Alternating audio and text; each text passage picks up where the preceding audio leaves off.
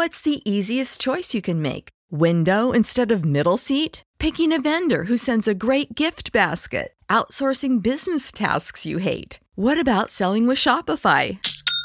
Whether you're selling a little or a lot, Shopify helps you do your thing, however you cha-ching. Shopify is the global commerce platform that helps you sell at every stage of your business. From the launch your online shop stage to the first real life store stage, all the way to the did we just hit a million orders stage. Shopify's there to help you grow. Whether you're selling scented soap or offering outdoor outfits, Shopify helps you sell. Wherever and whatever you're selling, Shopify's got you covered. Sign up for a $1 per month trial period at shopify.com slash try. Go to shopify.com slash try now to grow your business, no matter what stage you're in. Shopify.com slash try.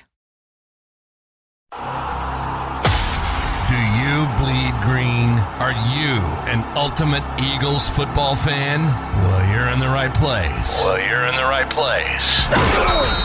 Red, right. This is Birds 365, hosted by the new Mac and Mac, Jody McDonald and John McMullen, Here we go, here we go.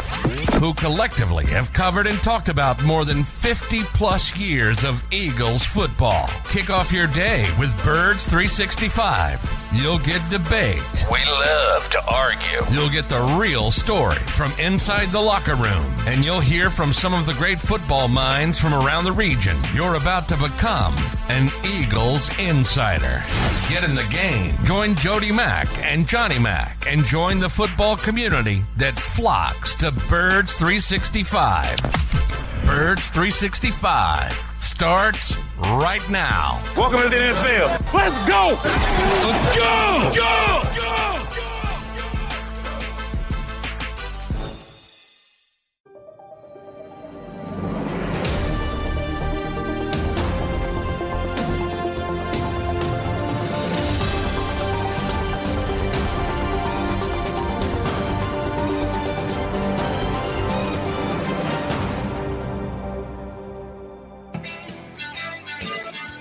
And a good morning, Eagles fans. It is a vacation summer Tuesday here on Birds 365 as we work our way to the opening of training camp.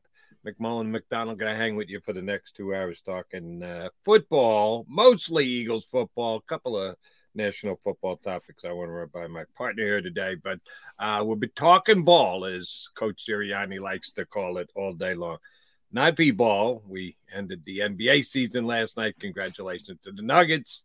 Not baseball. Yeah, I was up till three o'clock in the morning on WIP after the Phillies lost the late one in the desert. No, the ball we're talking today is football. And I want to go to our buddy Reuben Frank to start the show today, John. Uh, had his uh, observation column.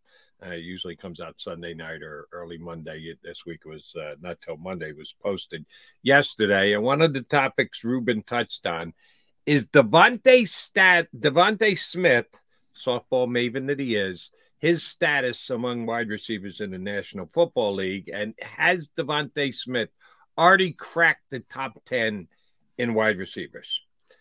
Last year at this time, after the Eagles had acquired AJ uh, Smith, we uh, AJ Brown, uh, we kicked back and forth. Where does AJ rank in the National Football League? And uh, when I had him number 11, a lot of Eagle fans lost their mind. Oh yeah, oh, they yeah. thought I was a stone cold hater. And why do you do that? You have no idea what you're talking about. I, I That's didn't have him bad, 40 by the way. That's not bad. right. I didn't have him 43rd. I had him 11th. I Yeah. said just outside the top 10. Here are the 10 guys I would take above AJ. And this is a very fluid list. It changes every single year. You're not locked into that position for five years. You have a good year, you move up. You have a less than stellar year, injured filled year, you drop down a little bit. Uh, so last year, when we talked about an Eagle wide receiver in the top 10, I got crushed for it. And then, oh, by the way, uh, readily admit and acknowledge AJ Brown out and stamped himself as a top 10 wide receiver. So let me tell you right now if I were to put together my list for top 10 wide receivers in the National Football League, AJ Brown would be on it. AJ Brown would be top five, five or six is where I would rank uh, the Eagles' top wide receiver right now. And Reuben asked the question: Is DeVonta Smith below AJ Brown, but still in the top 10 wide receivers in the National Football League. So I took the time yesterday to do it, John, and crunch my numbers. And the answer is yeah, he is. He's already Wow. a top Wow. 10 wide receiver. I had him coming in at number nine, so that makes him a top 10. Last year I had a guy just outside. This guy, this year I got a guy just inside.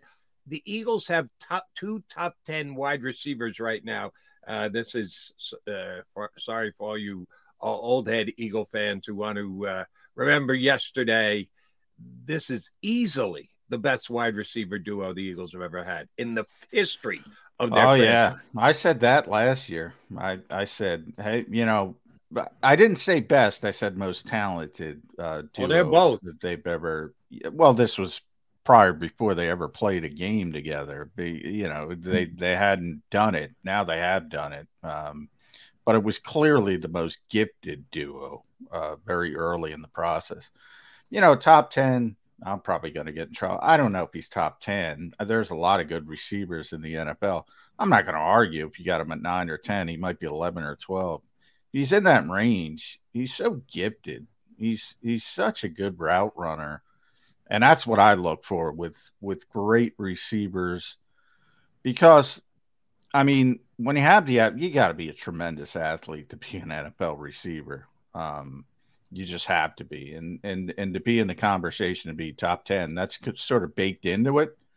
The Tyreek Hills of the world, the you know, we just mentioned AJ Brown from a different perspective, the size, the physicality, the strength. Um, you know, whether you want to go Ja'Marr Chase, Justin Jefferson, Davante Adams, these are the best receivers in football. They're all just unreal athletes, and DeVonta is as well. And you know, the route runners, Stefon Diggs would be the guy. I mean, so many when you talk to young receivers, they all say Diggs, Diggs, Diggs. Such a such a great route runner. DeVonta's like reaching that level. Uh, he creates such separation. Um, he's tremendous. I can't believe I'm saying this. He's tremendously physical for 160. It's weird. I mentioned that with Mike Quick when we had him on the on the show. It's it's it's weird. He's he's he's long. He's not big, but he's long. He's got these giant hands. You know, I think he's going to be a top 10 receiver in the league.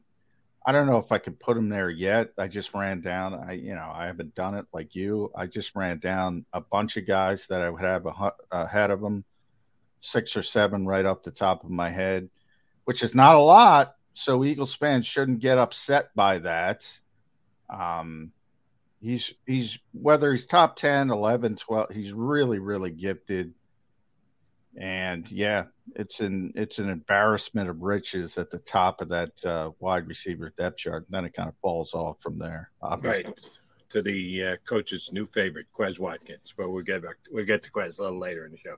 Um, yeah, it's funny, John, because uh, when I put uh, AJ just outside the top eleven, uh, everyone who I argued that with as the season went on made sure that they jumped on my timeline on Twitter and said, "Hey, Jody, how's that 11th wide receiver in the league doing? Uh, you sure you want to keep Nah. at number 11?" And of course, I respond say, "Hey, I, I said at the time it was just temporary, and you can move up and down a list like this pretty damn easy." It's funny. I never get any tweets and or calls on WIP. If the guys want to hop on and just leave a comment on our stream here, which oh by the way, like, share, and subscribe to the channel. Um, I never get anybody going. Yeah, you were right to not be worried about uh, DeVonta Smith's spindly legs because that was all the talk of camp two years ago. How can a guy like this play in the National Football? A stiff wind comes by and this guy's going to be blown up. Taking the step up to the National Football, I don't know that he's going to last. We did it to the tune of a Heisman Trophy in college football in the SEC. He wasn't playing Division three college football. He's playing in the SEC. He's playing in national championship games with Alabama. So everyone has to make that jump up, and everyone knows that the NFL is more physical than college football, but the closest facsimile is the SEC, and he didn't have any problems there. I said, some guys are just that gifted. They're just that talented that they know how to avoid the big hit and the big contact. And two straight years, AJ Brown has played in 17 games. There's been no injury issues. There's been no he can't take a big shot type issues. He's just that good, and he stays away from guys that he stays on the field. And that is one of the reasons that I put him in my top 10 is guy plays every single snap. And as you just said, Johnny Mack, it, it, it just sounds wrong when you say it, but a 176 pound, 165 pound guy is as tough as nails. Yeah, he really is. He he is. Now, I'm I'm not going to kill people for questioning his size. You know, I also you remember I asked Mike for a, a comp. You know, have you ever seen anybody who's that size, be that physical, be that and he had to go way back to Anthony Carter, which is you know in the 80s. Right, I mean, it, it's not like it happens every every every year. There are there are outliers, and it's starting to change. And when you see somebody like DeVonta, but most that's what I'm saying. Most 166 pound guys aren't aren't physical uh in the NFL, and he is. Um, and it's it's kind of amazing to watch. I I you know, I remember seeing, I remember his first practice, and I had, you know, been covering the Eagles for a while now, and they were not good at receiver for the most part. The, the their best receivers were good NFL players, but compared to the rest of the league, I mean, they had some issues at, at wide receiver. Um, and we all know those issues. Um, and having gone through that and seeing DeVonta Smith pretty much from day one, you, you said, okay, this guy's different. This guy's different than than what they had in the past. And then they get AJ Brown on top of it. Um, and all of a sudden the position is cured. But yeah, I mean, I, I think it was fair. I'm not going to play revisionist history and criticize those people. I think it was fair to question uh, his size, and pretty much every scouting report did for for the obvious reason. Jody, you're laughing. Yeah, I'm laughing because he, he, was the 11th pick in the draft. So how many teams really said, "Oh, he can't play in the NFL"? He's well, no. Then you get people credit. Nobody did. That's the point. You give people credit, and they're saying, "All right, yeah, this guy's got these issues." Do you think if different. do you think if, if the Eagles hadn't taken DeVonta Atene, would have fallen through the first round? I didn't say that. I said I No, I yeah. didn't say you said that, John. I asked you a question. No, of course not. Okay. He, he was he he I'm saying it was legit. If you look at every one of his scouting reports, um, every single one of them brought up the size issue because it's real. But they also said he's a great player, and that's why he was drafted uh, number 10. But what I'm trying to say, Jody, is it's rare. It doesn't happen all the time. So when you see somebody 166 pounds and you go, well, uh, you know, I mean, you you are kind of going against the grain. We know how important traits and measurables are to to to NFL teams and all the analytics, and they do all these studies and um, and, and you're not supposed to be what he is, but he is, right. and that's all credit to to DeVonta Smith. Credit to DeVonta Smith, and also to the Philadelphia Eagles, because flying in the face of those who said just too small isn't going to be able to survive 165 pounds, legs like twigs. Oh, he can flat out play. And all you had to do was turn on the tape and go back and watch what he did at Alabama against, yes, the most reasonable facsimile to the NFL you have. And he never got hurt there. He never took the big shot there. He never uh, paid the price for being that small there. So I guess it comes back to my stance of people over evaluate measurables.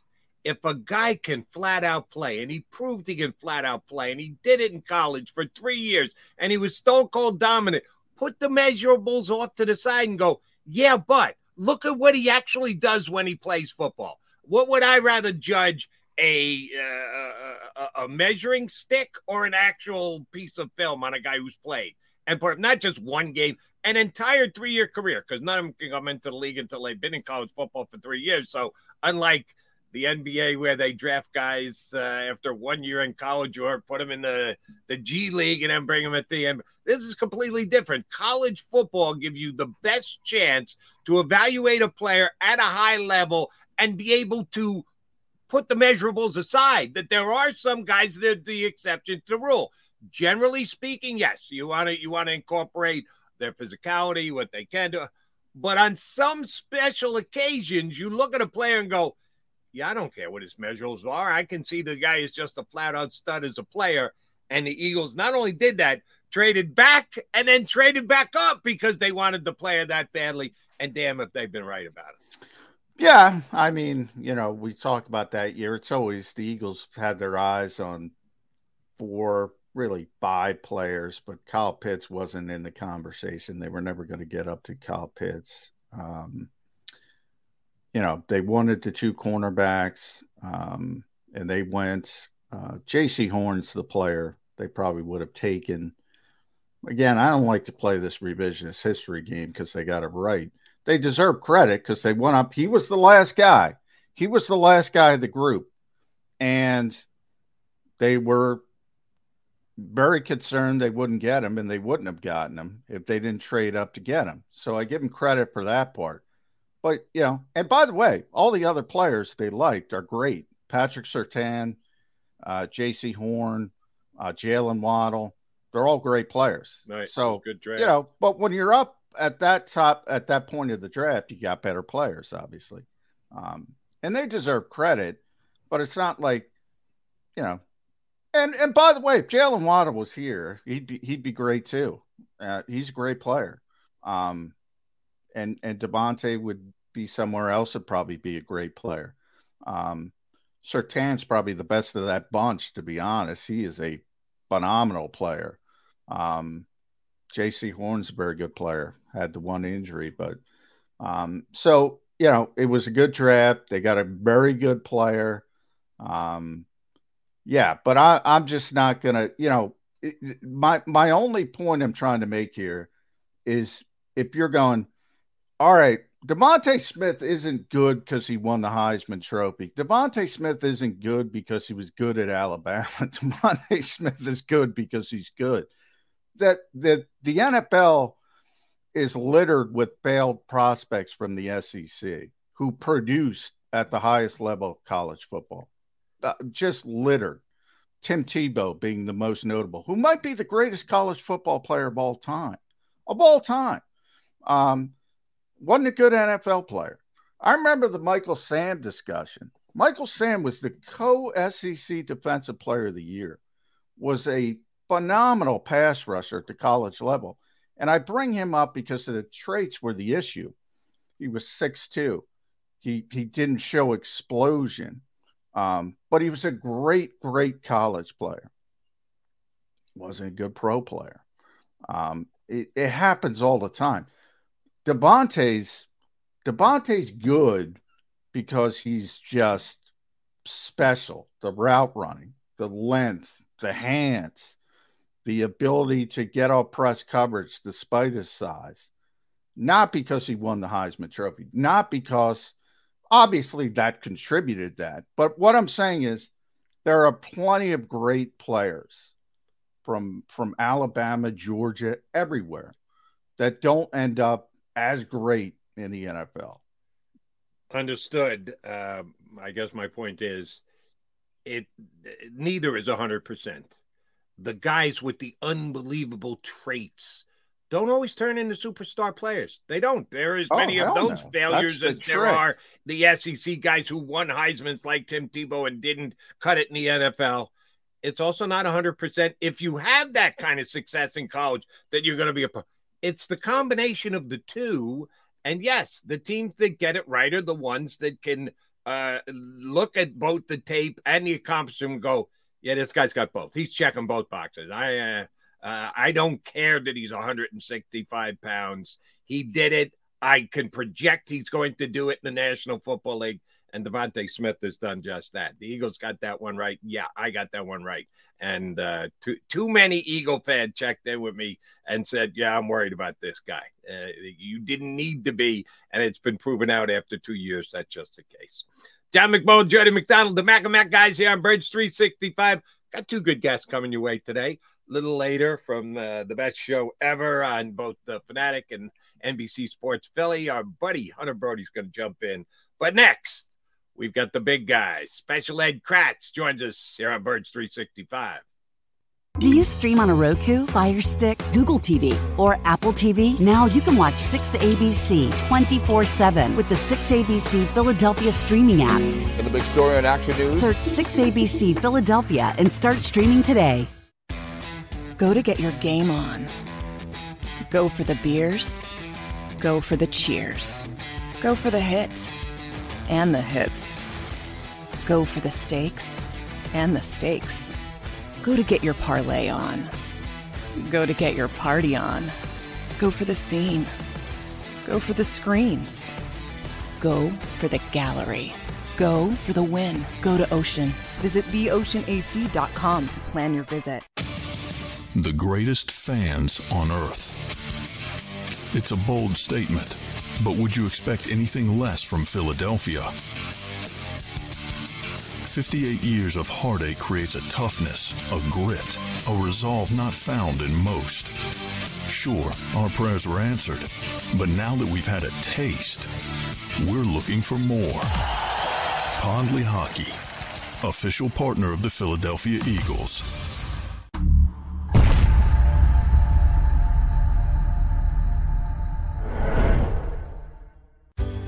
Go passionately. Go fearlessly. Go confidently. Go Birds! Go confidently towards your goals with First Trust, Philly's hometown bank for nearly 90 years, and the official bank of the Philadelphia Eagles. We're focused on getting you over the goal line. So go with conviction, go with trust, Go Birds! and go forward with us by your side. First Trust Bank, the official bank of Philadelphia Dreams. Oh, and go Birds. All right, did you know I was the mommy slam dunk champion? Really? yes, really don't sound so surprised. Let's see it. Oh, you're ready. All right, here we go. Let's hear the crowd. So go to right, I go to left, fake a mom. Mama go up, up, up. She did it. Again? You can't avoid gravity, but United Healthcare can help you avoid financial surprises by helping you compare costs and doctor quality ratings. United Healthcare. Uh huh.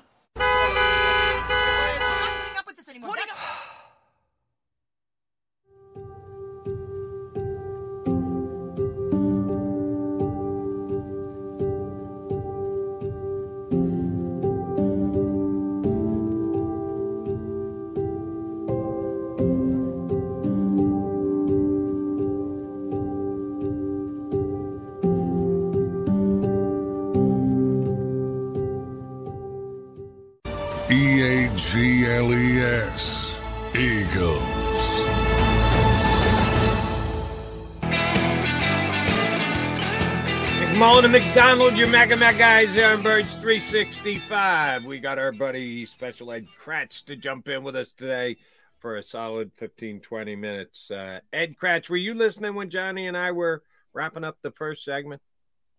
Uh, the tail end of it, I heard a little bit about DeVonta Smith and uh, how the Eagles got that one right. I assume in the draft. Are both DeVonta Smith and AJ Brown already top 10 wide receivers in the league? Yeah, I I would say yes, definitely. Um, listen, they both had what? AJ had almost 1,500 yards receiving and 11 touchdowns. DeVonta had almost 1,200 yards and what do you have? Seven touchdowns. I, I mean, how can you argue with those numbers? Um, they're they're wide receiver number one, and they just happen to be on the same team. Um, I'm going to give Ed a chance because I think I know your answer, Ed. But if I forced you uh, to pick between AJ Brown and DeVonta Smith, who's better? Well, they're going to have to make that decision. I think some point here down the road. I mean, DeVonta's due for a contract extension uh, soon. Here, I think after I think 2024, he is signed through. Um, and, and then AJ's numbers go through the roof. Salary cap hit wise. So they may have to make that decision. If I had to pick one, I would probably take AJ Brown. Oh wow! See, I thought you were going to. I would say you and I had that discussion. Yeah. Yeah. You, said no. you thought at end of last season, I believe you said you thought DeVonta was better than AJ. Yeah. I said, Pump the brakes, Ed Kracz. I just think AJ is a more physical receiver. I Yeah, think you know he's a home run hitter from you know you can run a quick slant with him and he can you know burst up the seam and take it the distance. Um, you know I love, but man, I love to watch Smith DeVonta Smith play. I just think he's so acrobatic, the way he can contort his body to make some catches and so good on the sideline at getting both feet down and you know he's fun to watch. But I would take probably AJ Brown over DeVonta Smith. The reason that you might think about taking DeVonta Smith, uh, for me off the top of my head, would be two less years of wear and tear. Uh, AJ was in the league for two years before DeVonta. So when push comes to shove and you got to make the call and you can only pay one umpteen millions of dollars, you might lean toward the younger of the two guys. Now, AJ's young for his uh, age.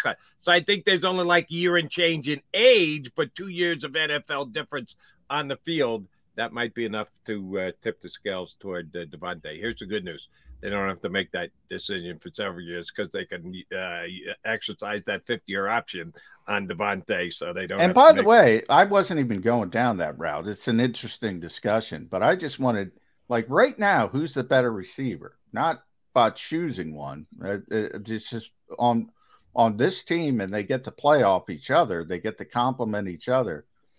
Who's the better receiver? I still default to AJ. I thought you were going to say DeVonta. That's why I threw it at you. Yeah, Um, I just the AJ he, receivers just aren't built like him. That you No. know there aren't many that are. I mean, DK Metcalf has you know that that linebacker playing receiver body. So I just think you know AJ is just such a rare uh, breed. He looks bigger, by the way, if that's possible.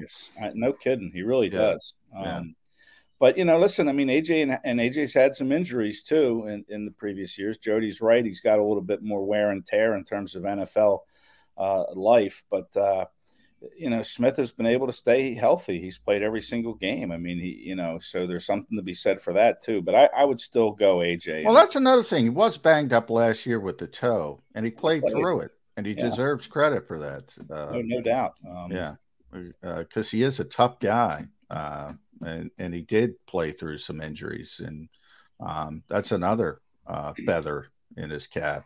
Yeah, he's been tremendous. I mean, you know, you you, remember Ed how bad it was at receiver before DeVonta got here, and then AJ. It was bad. You know, Carson had that one season where he threw for all those yards and none, but they didn't have a receiver over what was it, 600? It was unbelievable. In this era of the NFL, they could not find receivers. And obviously, Jalen Reagor would be the biggest example of the mistake. And then they finally got one in DeVonta and doubled down and got AJ.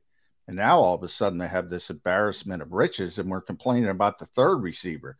They never had a, a, a one or yeah, I mean Travis Fulgham. I remember how excited we were about Travis Fulgham? I mean, we were sitting there, John, in the Pittsburgh Steelers press Yeah. box watching him out the have COVID that, days. You know, it was us and Travis Fulgham in the stadium. Nobody was near Travis. That's right. Yeah, but but, you know everybody was excited about him, and there there was a time. I mean, he was just putting up yards so quickly and in such a short period of time. We thought maybe he'll go over a thousand yards receiving and become the first receiver to do that since Jeremy Maclin in 2014. And now here we are, you know, nine years after that happened, talking about two receivers that both went over a thousand yards. And I'll tell you what, Dallas Goedert might have had over a thousand yards. Yeah, he last would have. Yeah, he would have. had he not Um, missed five games. yeah.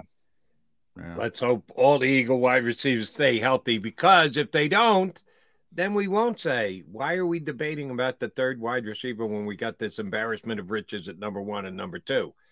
Because you're one significant injury away from having to elevate your number three to number two, and your offense is set to be able to throw to these two talented guys. So, yeah, I think it's a meritorious conversation to have. Apparently, the coach loves him some uh, Quez Watkins. that he stood out in shorts the couple of days that you were there and a couple of minutes before they let you guys in. Apparently, Quez looked phenomenal, and all you guys out there thre- fretting over the fact that we're we might not have the best third wide receiver in the league. Coach Sirianni says, "Don't even start." Uh, Quez will take the challenge of the naysayers, like Jody McDonald, and and throw it back in your face. He's going to have that kind of season. Nick Sirianni oversell Quez Watkins to you this uh, summertime, Ed Kracz? It sure seemed that way, and it and it sure seemed like it was an on purpose overselling too. You know, he wants to let people know that they believe in Quez, and maybe you know, letting Quez know that yeah, we believe in you. Um, but it was funny, you know, and you guys may have talked about this. Was an hour after Nick Sirianni praises Quez Watkins we're let inside the building. It was an indoor practice, their final OTA, because of the the air quality last week. Uh, and Quez drops a pass, you yeah, know, yeah. right in front of us. Yeah. Uh, on a double move, I think it was. Or, great throw, too. Um, great throw from Hurts. It hits him right in the hands, and he just dropped it. So, yeah.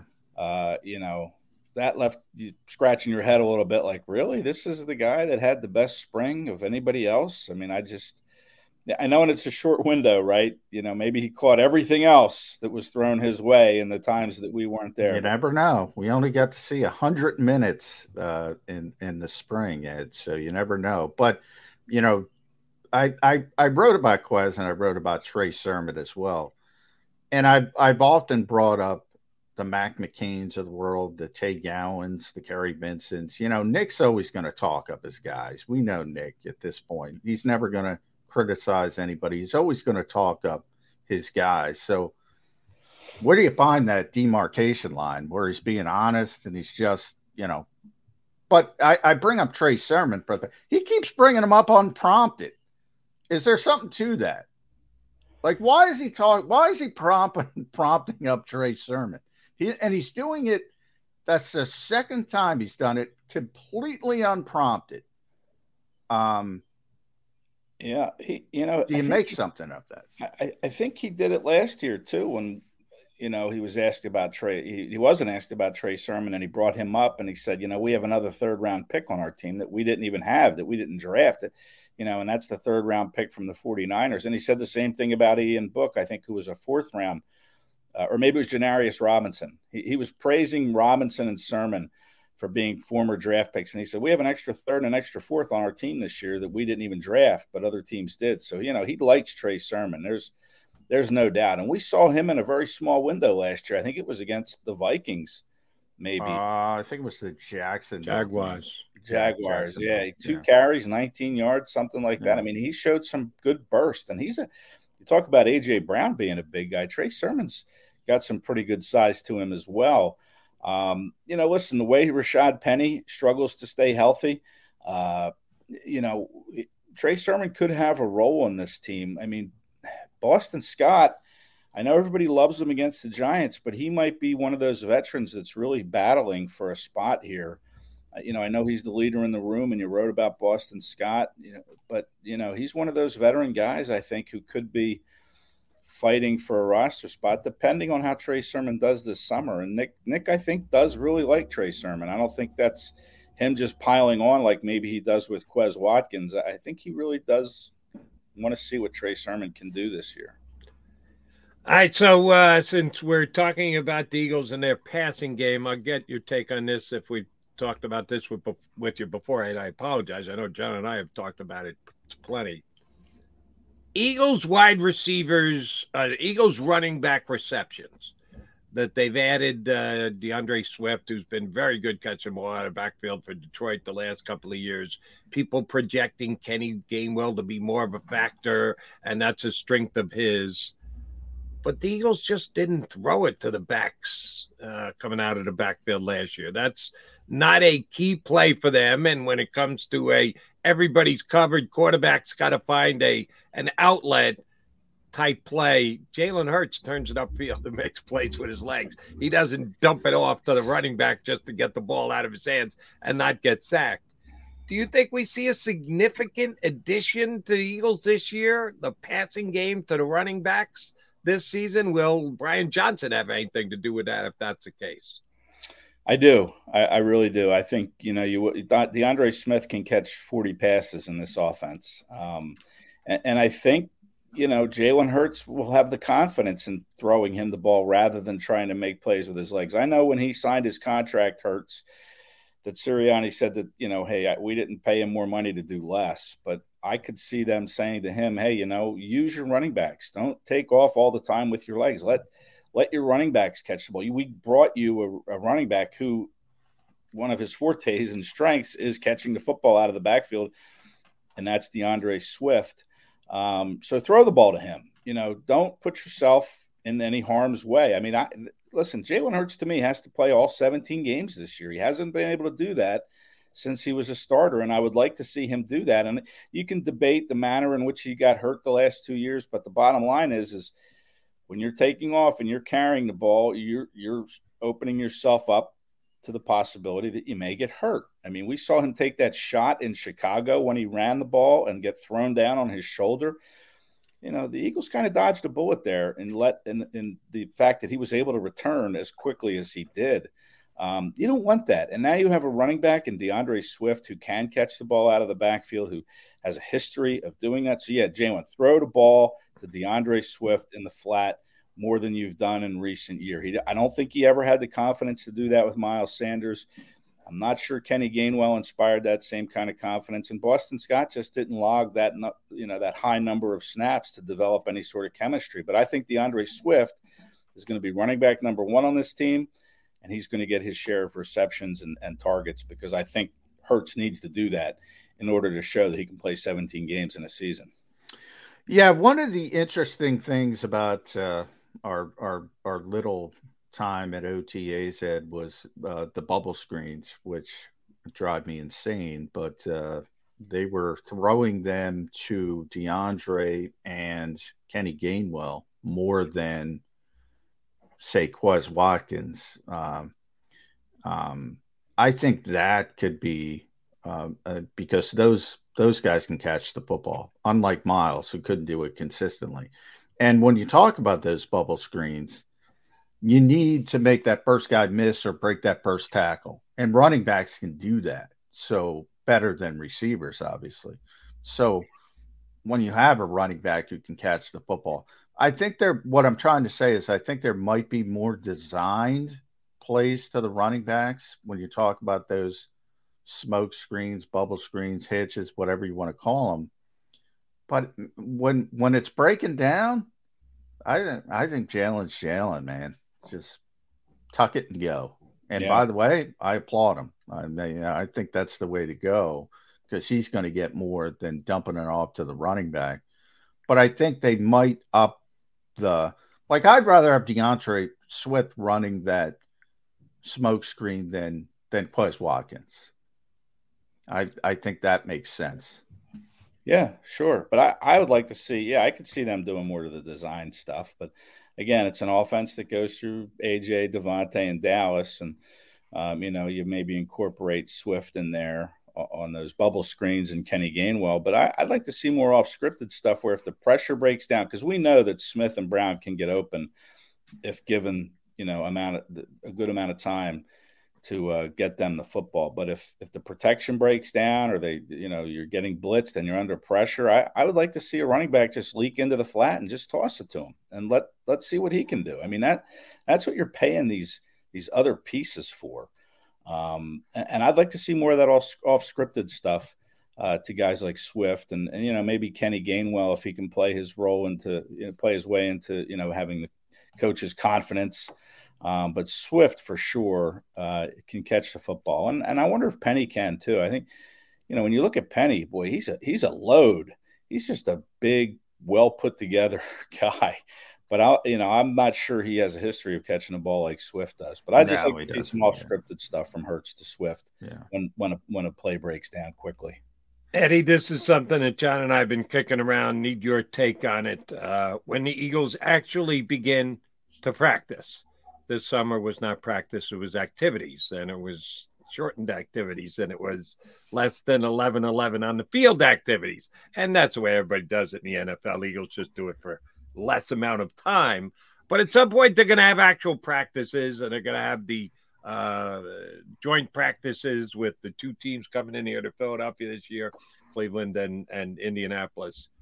When that happens, and they tell Jason Kelce, listen, you, you've got veteran downtime. Yeah, we're not going to expect you to be out there. You're going to get to stand on the sidelines. And they've been doing that certainly uh, since the Doug Pederson era into the Nick Sirianni era. They uh, give their veteran guys a little bit more downtime than everybody else. When Kelce's not out there, who's going to be playing center? That's a good question. Uh, Kelce wasn't at the last OTA we saw, and um, who was getting his reps? I saw Julian Good getting some reps there. Julian Good Jones. Now Cam was with the first team at center. That, that's the, the interesting point. So yeah, but off to the side, off to the side, it was yeah. when they were doing just kind of their technique work or their yeah. whatever before they got together for seven on seven. It was Cam was at the right guard, and Julian Good Jones was at center. So yeah. listen, if Cam wins that right guard job, which he which he might, um, I know Tyler Steen played right guard during those seven on sevens, but if Cam wins that right guard job, you, are going to have to find a center. I don't think you want to switch centers or you know switch two positions should something happen to Jason yeah, during the game. Uh, it, it is interesting, but obviously the Eagles haven't had to worry about it. The guy's made 140 plus starts in a row, and but he has been nicked up a couple times in game. Um, so yeah, who do you bring in? Is it going to be Cameron Tom uh, or Julian? Don't Good forget Brett Toth either. Brett Toth. Uh, Toth possibly. Um, I haven't seen him get any work at center, but uh, you know, could be somebody like Julian Good Jones. Sua Opeta, we know it won't be him, right? He's no. just a guard, but maybe you flip Jurgens to center and bring in Sua at right guard. And I, well, in theory, it would be Jurgens to center, Tyler Steen at right guard. That's true. That's right. Um, yeah, that's true. But, but here, here's uh, now Kelce's going to play. You know, he, uh, he just does. If his arms hanging off, his legs hanging off, he's going to play. um, my my interesting point of seeing Cam move over when Jason wasn't there, and again, this is all individual work. You know, when they're doing those um, combo blocks with with Stoutland before practice, because they're not doing team drills. Right. Uh, it was Cam. It was Cam Jurgens at center. Was Tyler Steen at right guard. Now, Jason, and what I think Jody was getting at, Jason's going to get a bunch of maintenance days at camp. Um, in theory, you'd want to get Cam Jurgens as much work at, at right guard as possible to get him ready to play right guard. And you got plenty of placeholders, as you mentioned. Uh, you even brought up Julian Good Jones, but you have Cameron Tom, you have Brett Toth, you have uh, Julian. They can all play center you don't really need an effective center for practice. Let's be honest. So if they keep if they keep moving Cam back in the center and let Tyler Steen have the first team reps at right guard during those maintenance days, what does that tell you? Does that tell you they have confidence in Cam Jurgens, or does it tell you that they want to look at Tyler Steen? um Boy, I guess I guess you could also throw in there. Do they have confidence in anybody else to play center after Kelce and Jurgens? You could say that, and maybe that's more the case. But yeah, I think Tyler Steen. They want to develop Tyler Steen. They're pretty high on Tyler Steen, and uh, I, I, guess it could be a couple different things if if you're looking at it that way. Um, I don't like it though. I don't. I don't like messing with position, the center position.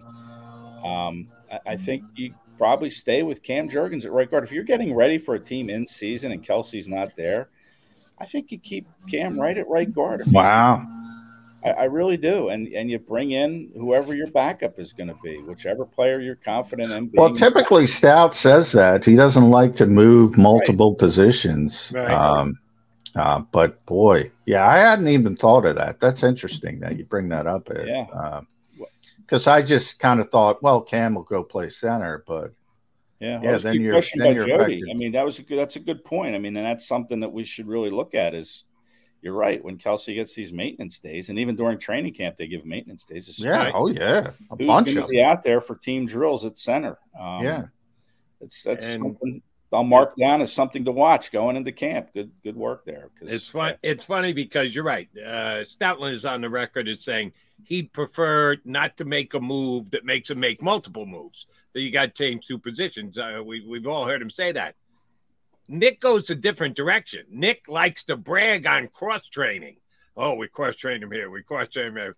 Well, if you're going to just put a guy at a position and then leave him there, and if he gets hurt, you're going to replace him. You're not going to move one guy to fill another slot, whatever. Well, then why do you need all the cross training? Kind of, uh, they're, they're at odds with each other. Stoutland's stance on no, we're, we're, we're not going to be moving the whole offensive line around just to replace one guy. But Nick's bragging on, oh, we cross train everybody everywhere. Hey, they all play, plug and play, put them in wherever we want. Well, remember, I mean, to be fair to Nick, I mean, things change. That when you have 90 guys, nothing matters, right? You have a backup center, a backup left guard, a backup right guard, a backup right tackle, backup left tackle. But then you got to get down to 53 and it's 46 on game day. And all of a sudden you can only have eight offensive linemen. And if right. the, the crap hits the fan, you know, a center might have to play guard, a guard might have to play center, a tackle might have to play guard. That's why it's good to have somebody like Jack Driscoll Isaac was phenomenal at it before he took over. He could play anywhere. Um, Jack Driscoll can play everywhere but center. It's important to have those guys because you you you can't dress everybody on game day. That's why it's important to have that cross training. But it's easy in training camp to just say, "Oh, I got to back up everything." Um, especially this year, there's no cut. So you're going to have 90 guys right up until you have 53. I don't think that's good for the NFL, by the way. I think that's a bad rule.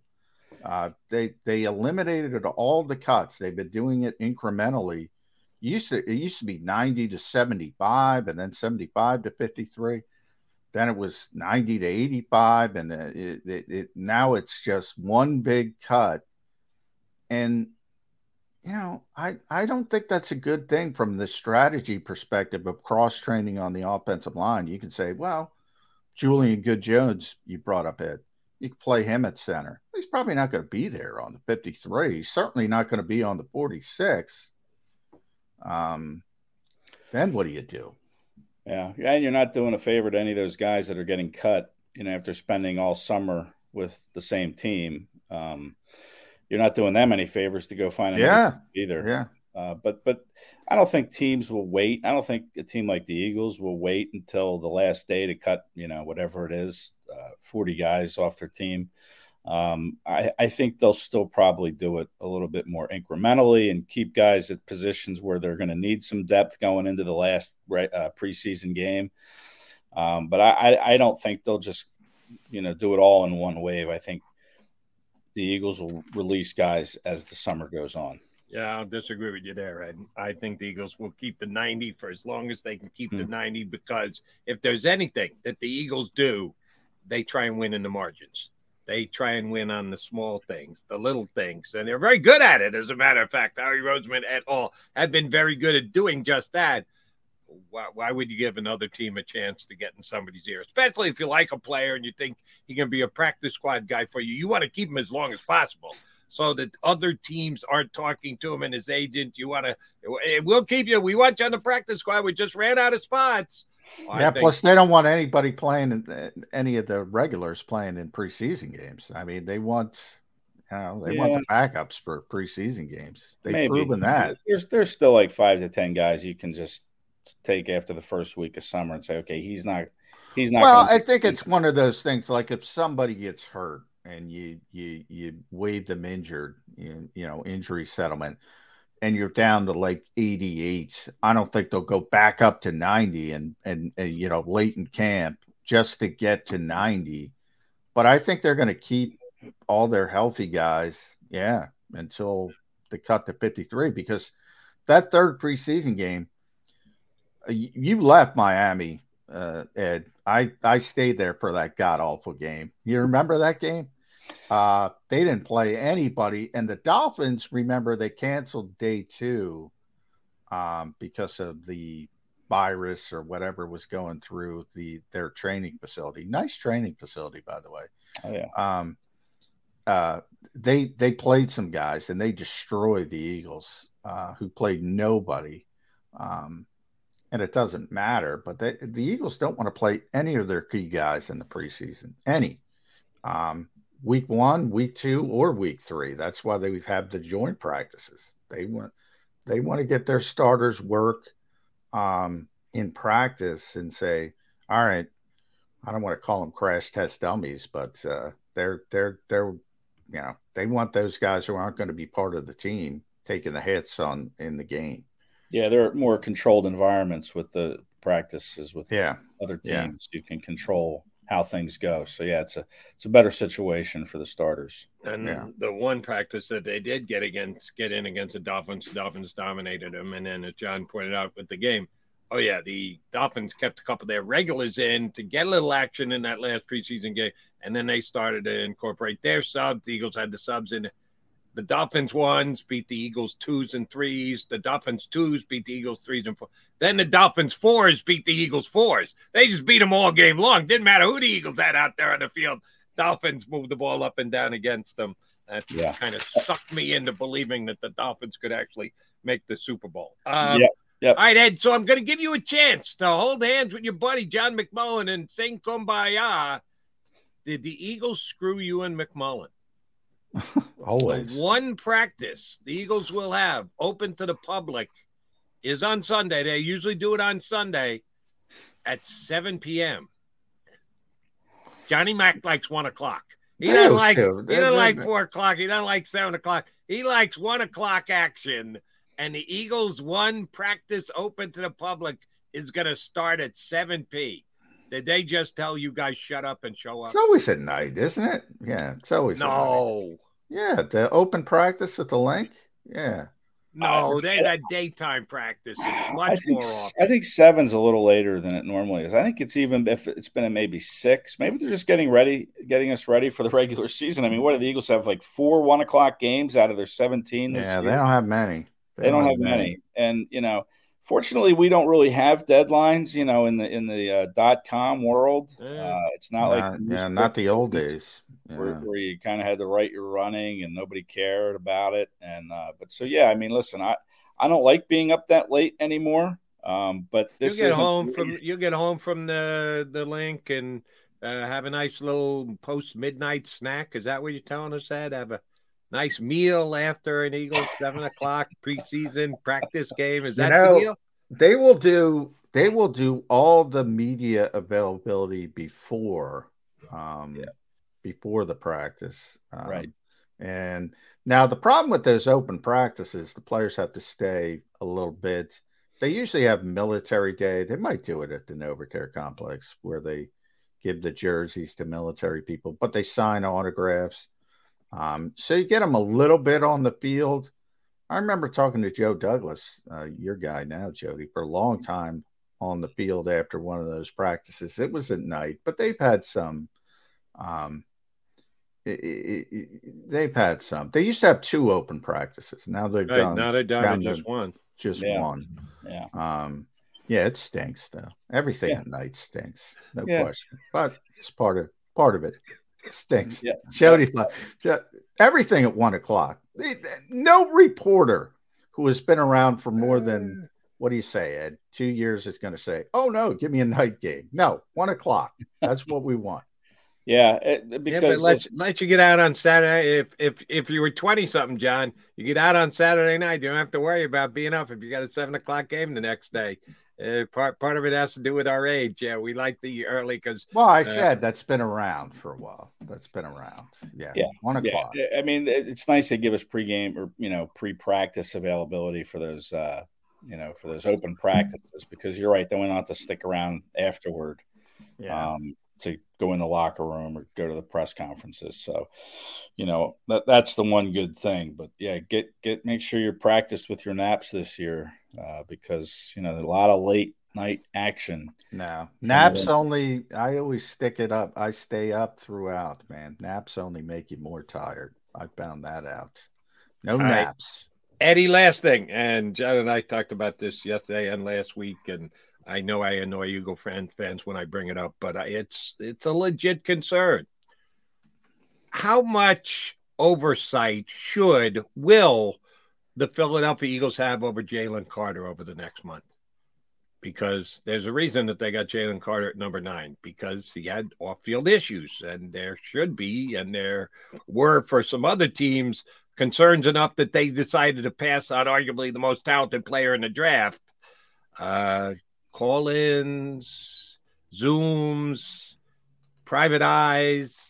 How far are the Eagles going to make sure Jalen Carter doesn't get himself in trouble during this Again, five-week is, period? is, is Jalen Carter like on the FBI's 10 most wanted list? I mean, he should had be a- on the Eagles' 10 most wanted list. He he he he he's a 22 year old kid who is a little bit immature. Sounds like me when I was 22. Now Yeah, I didn't make those. John, I'm guessing your first job didn't get you paid the kind of money to. No, it did not. Oh, Uh, okay. I- yeah, I yeah. worked many years before I got to You- jail. you- whoever hired you at age 22 wasn't nearly as invested Not in quite. you as the Eagles are in Jalen Carter. Not Yeah. quite. But, yeah, I know Jalen Carter. You know he gets all the publicity about this, but there, I'm sure there are other players on this team that Dom DiSandro and his staff have to kind of keep tabs on to make sure they're doing the right things. I'm not sure who they are, but I, I know for a fact Dom is a pretty busy guy uh, when they go on road trips, um, uh, things of that nature. So yeah, I'm sure that there are plenty of check-ins with several players, maybe all the players, except for you know maybe there's a handful you can absolutely trust. But yeah, I'm sure there's. It's not just Jalen Carter. Uh, there are other players that are doing check-ins. I'm sure uh, teammates are doing check-ins on, on their friends.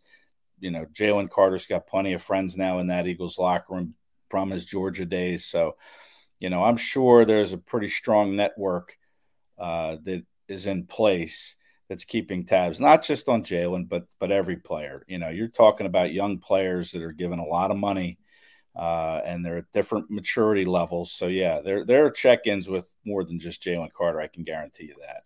You know what I'm worried about? Uh, the only thing I'm worried about, uh, and it's not involving Jalen Carter, it's involving any everybody, to be honest. Um, gambling. That's what I'm worried about. These damn apps, because this is a stupid policy from a stupid league. Um, and you know, the Calvin Ridley story, Calvin Ridley'd be an eagle, uh, probably if Yeah. if uh, he didn't take out his app. Um, And AJ Brown wouldn't be an Eagle Yeah. if Calvin Ridley. which is probably not a good thing, but nonetheless, um, it worked out for the Eagles in the end. But I don't know, man. You know, these six things: don't play fan- daily fantasy football. Don't don't don't take out the app when you're at a team hotel. Now they educate the guys. Nick Sirianni talked about this a little bit, Ed, but I mean, I I don't know. This is a big ball of nothing. Why can't the league use some common sense here? Look, it it, was the same thing with marijuana for years until they leaned um, um, lightened up on that. Um, if somebody has a problem, you, you, you identify it and you deal with it. If somebody takes out an app and makes a mistake, they shouldn't lose six games. They shouldn't lose half a season. Um, you should warn them, maybe even fine them. Um, and this is more. This is the players' union as well, and they should be. I was going to say this. is collectively bargained here, Yeah. John. This wasn't the NFL just magically made up these punishments. Yeah, but the collectively NFL bargained it with the union. But you know it's not closed. You can always open up these negotiations and they could uh, put an addendum and both sides should recognize this is stupid and this is hurting our league. Jameson williams in detroit perfect example. You know that's a good player a good young player uh, who's suspended for what jody? Six games? Six What is games, it? yeah. six games. That's dumb. That's dumb. Now if you find him and you warn him and you say, "Hey, dude, you can't do this," and he does it again, all right, no problem. Um, I I just think there's no common sense to this, and I think that's going to be a big story around the league because there's going to be some big players um, gone, and hopefully not in Philadelphia. Yeah, I, listen, I, I think they need to come out strong against this. I mean, this is going to be a problem, and you got to shut it down. You can't, you know, give warnings or slap on the wrist. I, I, I'm a, I, I, I think oppositely. I think that they have to come down as hard as they can because this is an issue that's out of the barn now. You don't know how deep it runs into the college game. Maybe college guys are doing this. Say goodbye to your credit card rewards. Greedy corporate mega stores, led by Walmart and Target, are pushing for a law in Congress to take away your hard earned cash back and travel points to line their pockets. The Durbin Marshall credit card bill would enact harmful credit card routing mandates that would end credit card rewards as we know it. If you love your credit card rewards, tell your lawmakers hands off my rewards. Tell them to oppose the Durbin Marshall credit card bill. What's the easiest choice you can make? Window instead of middle seat? Picking a vendor who sends a great gift basket? Outsourcing business tasks you hate? What about selling with Shopify?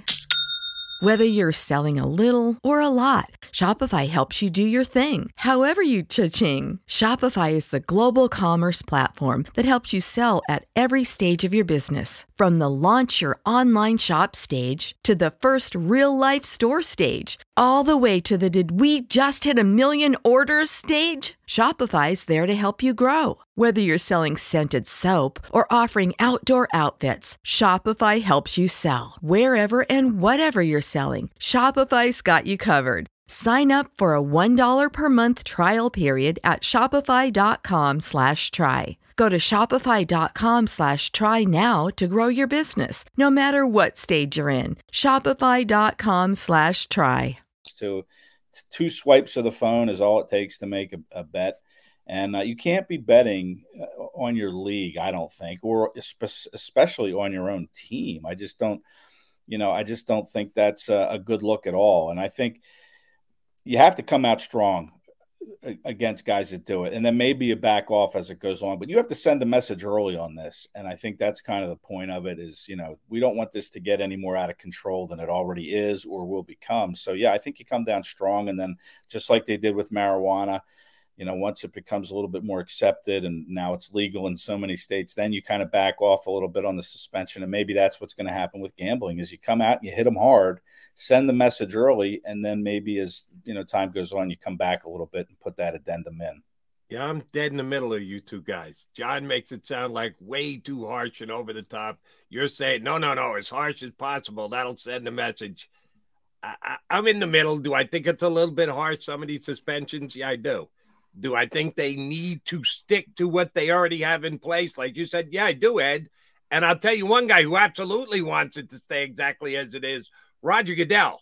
Because anytime there's subjectivity to find, Goodell gets freaking crushed. The football fans are, oh, he's against us. Roger Goodell's an idiot. How did they put? No, he loves mandatory uh, punishments because then he just throws up his hand and goes, hey, we collectively bargained it. Don't look at me. This was something that was agreed to by absolutely everybody. So don't point your finger at me. I'm just reading you the rules as everyone signed off on and agreed to. So yeah, until they get to the next collective bargaining agreement, they're not going to revisit this, John. It's not happening. It's in place. It's going to be what I think they be. do. I think, man, there's not, there's no room for common sense in society. Look, I think Ed is 100% correct. You know, the kid on Indianapolis that's betting on the Colts. Yeah, I mean, come on, use your head. That's you know, suspend that kid. Um, now, if you're betting five bucks on an NBA game in a team hotel, why can't you say, "Hey, stupid, don't do that first? And and then if it continues to be a problem, okay, um, you know, pile on.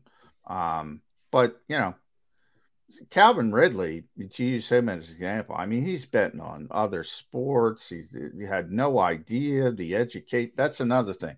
You can blame I we have no access to the education. And some of these players say, you know, we got a memo, we got this, we got that. We didn't even have a meeting. Um, you have no idea what's going on behind the scenes.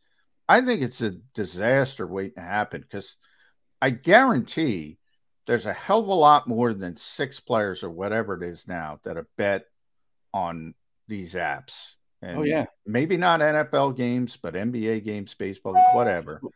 Yeah. Um, it's so easy to do. I think you're you're going down a path And and then it starts to Jody's point, but in a different way. Then it starts saying one team is saying, I lost Jameson Williams. This guy did this, this guy did Right. that, and it, it, it, it's a it's a nightmare that could unfold. You you don't want. I know Ronnie Goodell doesn't want it, and I don't think the team should want it either. If if you're right, eh, if everybody could, calmer heads could prevail, and they could all sit down and outside a collective bargaining agreement, rewrite it and re-agree to it, and maybe back it off a little bit, that's good. If I'm the NFL, I'm going. No, we'll get back to this when the collective bargaining agreement runs out. We're, we're not opening up a renegotiation here. If you're the players and you think they back off a little bit, yeah, you'd want that. I'm telling you, it's not going to happen. They're gonna they're gonna stick by the rules that they have right now. I'm with you, John. I hope they continue the education and everybody. Uh, Florio had a post today about the agents not being educated. That the the players get in directly, and the agents would like to be involved because they could uh, keep an, a reign over their the players that they represent. Well, shame on the NFL for that if they haven't kept, kept the agents enough in the loop. But it, it's not going anywhere. It's going to be a story that Ed Kracz is going to be able to write about. John McMullen's going to be able to write about, and we'll be talking about it here on Birds 365. EK, always a pleasure, bud. Appreciate you jumping in. We'll get you back up in a couple weeks. All right, guys. Thanks. Have a great one. Thanks, Ed Ed. Kracz on vacay. SI.com backslash NFL backslash Eagles. Gotta Always- get that in. Always good to get uh, Ed on, and uh, certainly he's he's the kind of guy because he's McMullen's buddy that we can go. Yeah, no, you're on vacation, but yeah, we need you for 30 minutes on Birds 365. Yeah, we kept him late too. Oh well. Let, let- let me get the computer up and running for you guys. All right, McDonald McMullen coming back. We got hour number two of Birds 365 coming your way.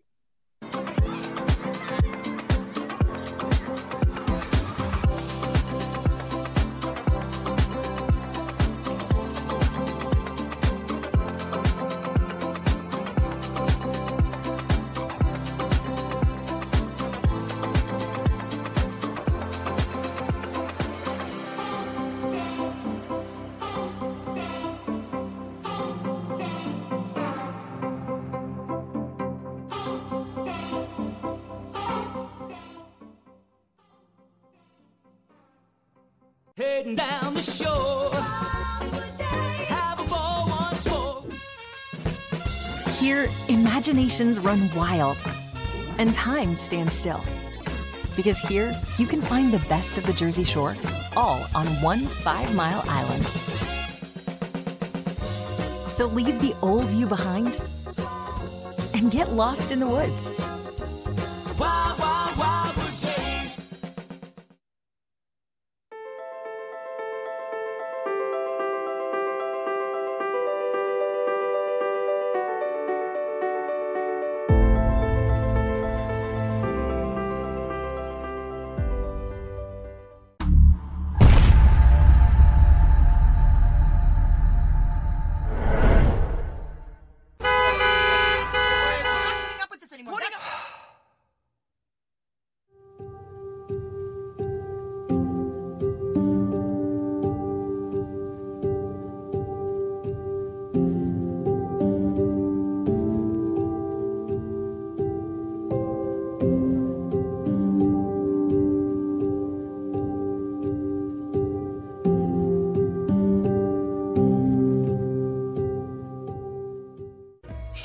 Save at Southeastern PA and Delaware with Colony Pools this football season and let the experts close your pool with a custom Merlin safety cover in green for the birds. And if you join our Winter Watch team, we'll give you another 20% off and Colony Pools will handle it all.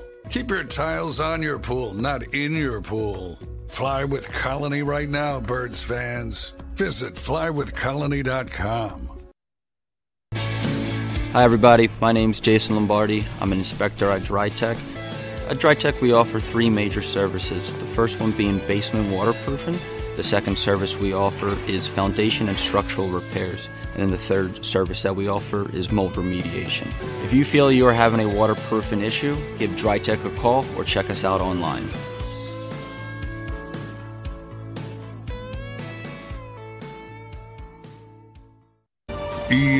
G L E S. Eagles.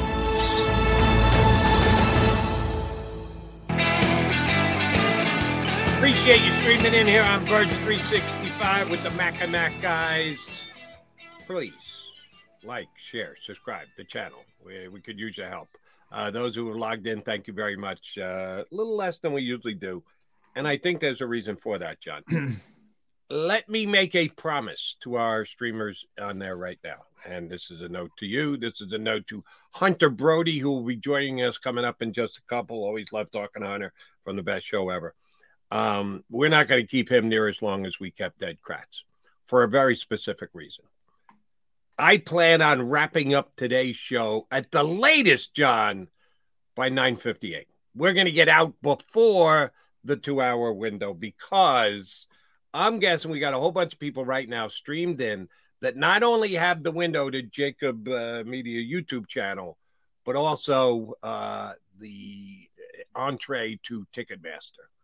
Because some 50 some odd minutes from now, Eagles single game tickets go on sale.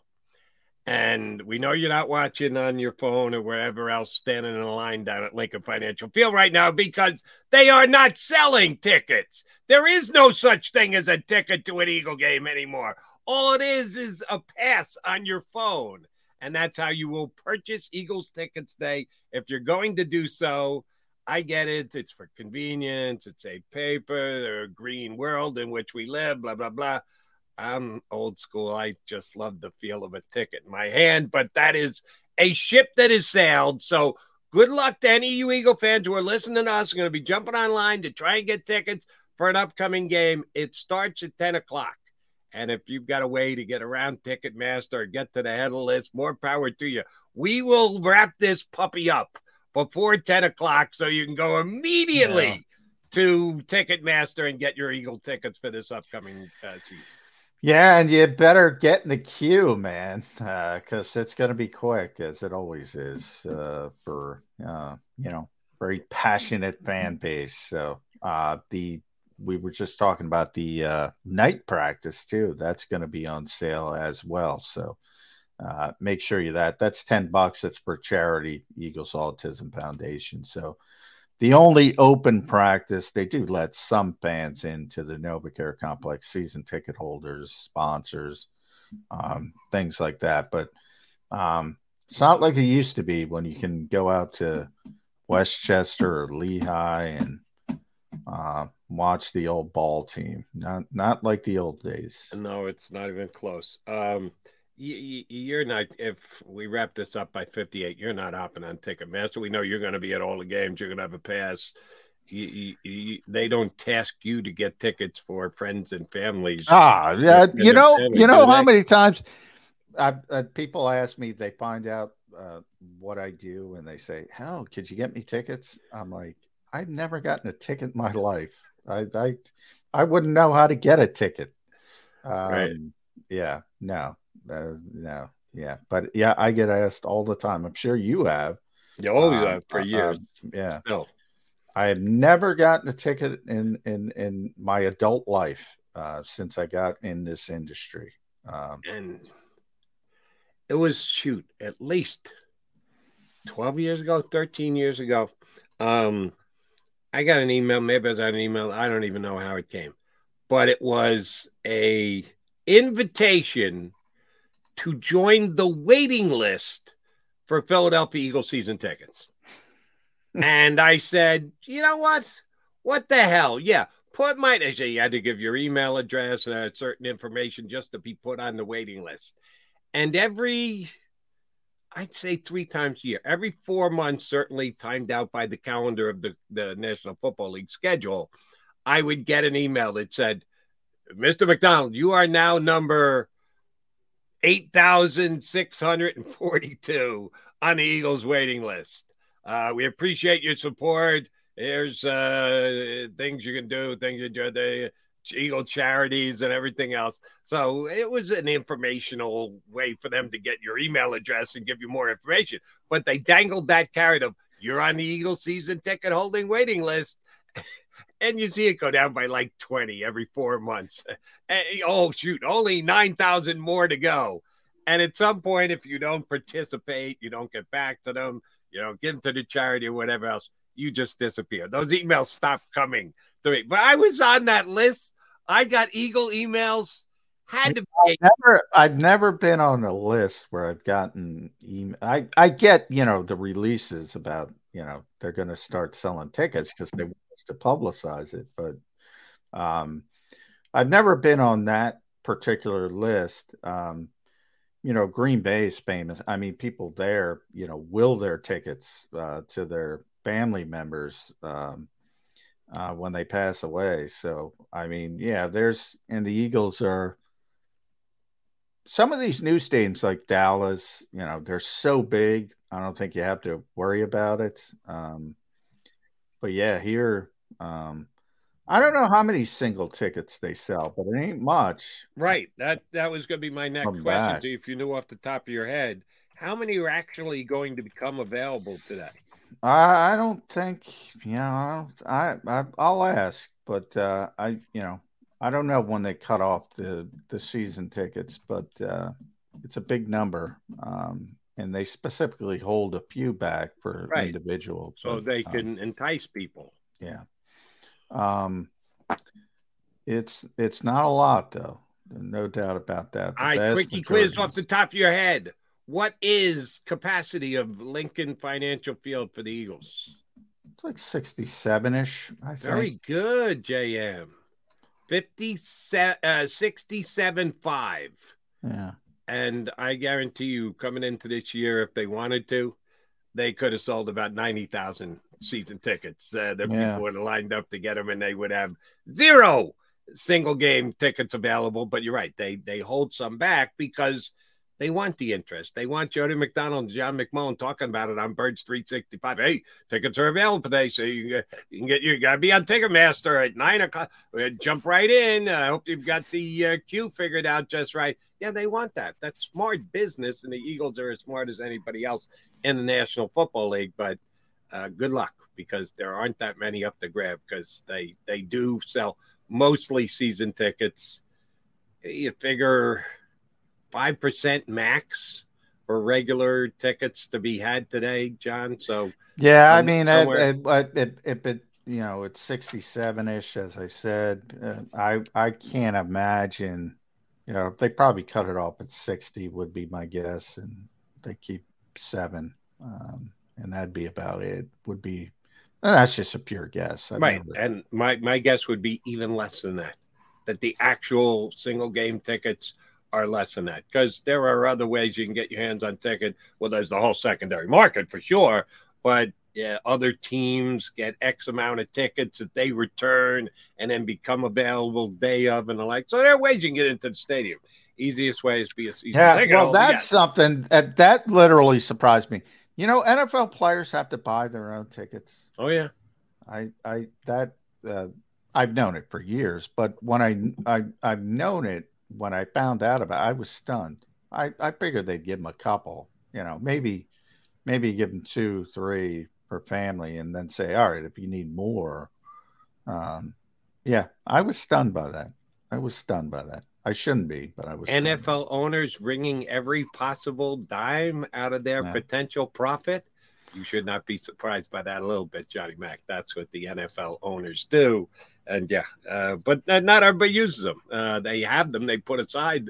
Uh, but if the players say, no, pass, don't need me today, won't be writing a check for any of them or giving you my debit card for any tickets, yeah, they become available to John Q. Public. And usually they're pretty good seats, as a matter of fact. They do, they, at least they don't put the players and their families and their wives up in the uh, upper tier. They're usually pretty good seats down on the first level. So that's just another way you can try and get into an Eagle game this year. All right. Here's one of the questions I'm going to ask Hunter Brody when he comes back, and I'll ask John McMullen as well, since single game tickets are going on sale today. What's the biggest game at Lincoln Financial Field this year? Two come to mind. Major competition in the NFC. One's a little bit more of a rival than the other, but one might have become a rival after the way they handled their uh, loss in the NFC Championship game last year. Sour grapes about they would have won if uh, their quarterback had stayed healthy. Don't say would, say could. Uh, we'll run that by Hunter Brody and uh, get Johnny Mac on the record on that one next here on Birds 365. Do you stream on a Roku, Fire Stick, Google TV, or Apple TV? Now you can watch 6ABC 24 7 with the 6ABC Philadelphia streaming app. And the big story on Action News. Search 6ABC Philadelphia and start streaming today. Go to get your game on. Go for the beers. Go for the cheers. Go for the hit and the hits. Go for the stakes and the stakes. Go to get your parlay on. Go to get your party on. Go for the scene. Go for the screens. Go for the gallery. Go for the win. Go to Ocean. Visit theoceanac.com to plan your visit. The greatest fans on earth. It's a bold statement, but would you expect anything less from Philadelphia? 58 years of heartache creates a toughness, a grit, a resolve not found in most. Sure, our prayers were answered, but now that we've had a taste, we're looking for more. Pondley Hockey, official partner of the Philadelphia Eagles.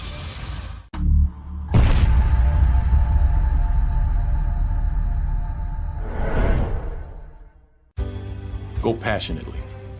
Go fearlessly. Go confidently. Go Birds! Go confidently towards your goals with First Trust, Philly's hometown bank for nearly 90 years, and the official bank of the Philadelphia Eagles. We're focused on getting you over the goal line. So go with conviction, go with trust, Go Birds! and go forward with us by your side. First Trust Bank, the official bank of Philadelphia Dreams.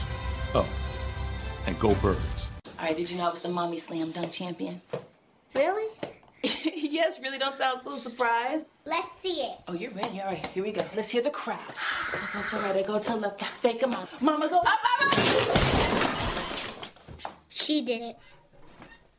Again? You can't avoid gravity, but United Healthcare can help you avoid financial surprises by helping you compare costs and doctor quality ratings. United Healthcare. Uh huh.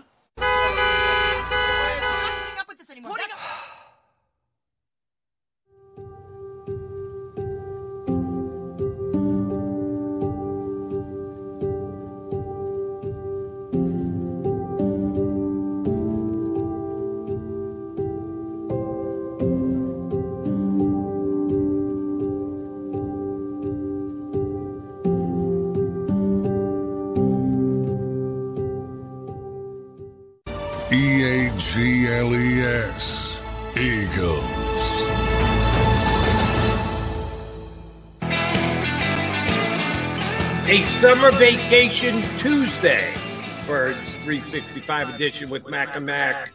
We're lucky enough to have Hunter Brody from the best show ever on both the Fanatic and NBC Sports Philly join us. Hunter, I don't know if you heard the tease that I used right before we went to break. We're, we're going to get out of here in about a half an hour and uh, end early. So if there's anyone out there that needs to get on Ticketmaster to get their hands on Eagles tickets, we want to allow them to do so. Let's say you got a flash email while you're on the air here with us. You see a little thing blink in the computer eh, for Hunter Brody from the Philadelphia Eagles. And they offered you four tickets, face value, any game this year to be played at Lincoln Financial Field. And you get to choose which one you want for face value, either to use or turn around and make a profit, maybe, because it's going to be a hot ticket come game time when they match up with that team this year. Who you taking this year? What, what what is the hottest ticket for the Philadelphia Eagles this year? It's a great question. By the way, can you guys hear me fine or no? Yeah. Yeah, we got got you. Just making sure before we started to kick things off. Uh, see, the thing is, I want to say Jonathan Gannon so bad because I think it'd be Oh, electric, oh. but it's so deep into the season. I, I don't know where we're going to be at. I guess I'll go with the safe pick here and, and pick the Dallas Cowboys. And if I Yeah. decide I want Always to the safe pick. Yeah. yeah, yeah. I mean, look, it's the easiest bet. It's the best way to go about it. But if Gannon was slotted in maybe week eight, week nine, where you know it's a little bit different than the back end of the schedule, uh, it's it's it's definitely a run for the money for sure. Now, what about San Francisco? There No, you go. coming That's a That's the safe pick. That's the a good Brock one, too. Purdy led 49ers are coming in in December, Hunter. You're going to take the Cowboy game over the 49er rematch from the NFC Championship game? Listen, uh, you could sell me that the 49ers is the right pick for sure, but there's just something about the Cowboys. Come on. Yeah, we- that's we- recency bias with the 49ers. I mean, the Cowboys we're the talking. Cowboys. It's a, it's a recent pick you have to make. It's yeah. the 2000. Yeah, that- that- I just don't think the the angst. Granted, it's high now, but I don't think it'll continue uh, for that long. It's kind of late in the season. When is San Francisco in here? December, yeah. I yeah, think December. So I think Eagles fans it'll slow. The hate for Dallas will will continue because Dallas is going to be a good team. They're going to be in it. Uh, it's going to be Eagles Dallas for the division. It'll be a big game. I think Hunter's right. I think it always defaults to the Dallas. You heard him, Cowboys. Jody. Can we clip that? Can we clip that little, that little party set? I don't hear that very often. I, I, I caught some of your trial this week. You got screwed, buddy. Hanging, hanging judge was out for you. That was just flat out Listen, wrong. But I, I tried like- saying the same thing. They, they don't listen to me over there. much like Tyrone, I'm going to have to tell you that you're wrong. San Francisco is the game that you want to be at this year. If you could only go to one Eagle game, you want to go to the 49er game, not the Cowboy game. I'm But surprised that Arizona that that that might be the worst team in football. Who cares about that game? Uh, if if your if your anger towards Jonathan Gannon is that deep, and by the way, Week 17 when Arizona might have three wins, um, yeah, I don't I don't think Yeah, but see, that- here- here's the reason it's good. The Eagles can play not only their second team, but their third team, John, and still win by four touchdowns. That's a good thing. Yeah, that might be a game what they take for granted. It might be closer than expected because Arizona's so bad. they You think show up. Gannon's rocking down Broad Street in the G Wagon that week? Yeah, we're gonna gut him. Uh, Nah. We're gonna. He's not gonna say we're gonna gut him. But interesting, since you bring up JG, we haven't talked JG in a while, so I'll go. Vic Fangio throwing fu- fuel on the fire. Uh, you know, refusing to rule out. He got asked, "Uh, if, if things, if the Cardinals didn't tamper, could you be the defensive coordinator in Philadelphia? Now, this drives me insane, Hunter, because you know, the timing doesn't match up. It doesn't make any damn sense. Um, he already accepted uh, the Miami job uh, it, before, uh, after the NFC Championship game. So before the whole tampering issue. Um, by saying that, he's saying, "Oh, I would have been Josh McDaniels. I would have been unprofessional. I would have backed out of my Miami deal." Um, why is this goofball saying this down in South Florida? It's a great question. I don't know. I think if I was in his shoes, I'd be going the exact opposite way. And Yeah. just, yeah, I, I wouldn't even mention this whatsoever. And I would let it kind of die out, fizzle out. And then we just work on whatever we need to work on down where he's at. So I don't know. I don't know what the pros and cons are. Sometimes when I, when I look at this and I see somebody start spewing nonsense or spewing things that make me raise my eyebrows, I lay out the pros and the cons and, and where does this go? Where, if you weigh this out, what are the pros from this? I really can't even find any whatsoever. So I have no idea what he's doing. Maybe it's just as simple as when you have a name like Vic Fangio, and when you're when you're highly regarded as much as he is, you just don't care. You you, can, you know what I mean? Like it's like, does it matter? I'm Vic Fangio. I just Yeah. tell you how it is, and it is what it is. While someone like Nick Sirianni or someone else who's new and fresh in the league have to think about what they say, even though Sirianni doesn't do that anyway. So what the hell am I talking about? I'm just looking for answers. And I think the answer is he hadn't signed off with Miami yet. They might have had a verbal agreement, but until you go to paper, it's not a done deal. And that's why he could sign a contract to work with the Eagles for two weeks. No, that part is true, but I'm saying you are signaling. That's why I said that you are signaling. Oh, I'm a I'm an asshole. I'm going to go back on my verbal agreement and say, oh, screw you, Maya. That's what you're saying. Right. Yeah, you're And- admitting that that where we're at now wasn't even that important to me. If I had a better opportunity, maybe I would have scurried out of here and went to a different town. which I think is a terrible look. And that's one of the reasons when I brought it up first with Jody, I said, look, I give Vic Fangio enough credit to say he's not going to be Josh McDaniels. He wasn't going to leave Miami at the altar. Evidently, I was wrong. He he basically said, "Oh, I don't care. My my word means nothing." Uh, yeah, Yeah, but wait, wait, wait, wait, wait. There's one big difference here in comparing those two things. they announced that McDaniels was the coach of the Colts. They had officially announced that he was the coach of the Colts. There had never been an announcement that Fangio was going to be the defense coordinator of the Dolphins. So th- th- there's similarities there, but they are not the exact same thing. There's one thing for the parties to know we're in agreement. We're going to get this done. We haven't signed off on it yet. Fangio says, "Oh, by the way, I want to go coach the Eagles for two weeks and help them out with the Super Bowl." And Miami had to say, "Okay, if you really want to do that, as long as you're coming back to it." That had never been announced. That had been speculated. Schefter reporting, blah blah blah. The the the Dolphins didn't come up and say Vic Fangio is our new defense coordinator. Oh, the Colts came out and said, "You guess who our new coach is? Josh McDaniels." They announced it to the world. So if Fangio had done what he did, it would not be the same as what McDaniels It's still a terrible look, It- though. yeah, it is. So it's funny. So terrible if- look. Now maybe Hunter's right, and he's got such a reputation where it doesn't matter to him, and he, Right. you know. But it's a bad look. You don't do that. You don't agree to terms, and with the team and say, "Oh, you know what? Uh, uh, forget that. Jonathan Gannon got another job. I'm going to stick with Philly." Um, you know, I, I, my, my whole premise was he wouldn't do that. Evidently, he would, and that's great. But that's not a good look for for a professional coach, especially one, and it might signify why he was a failure as a head coach because it's a bigger job, and you got to think about stuff like that. It might signify why why he was a failure as a head coach. But just throwing it out there, Hunter.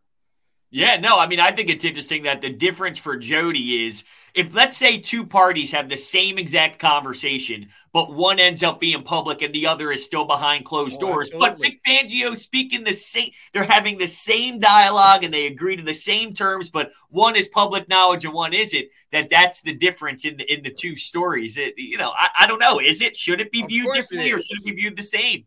No, it's it's two different things. One, you've been eh, you've told your fan base because that's why you you have public announcement is to get the fan base excited, keep them in loop, whatever.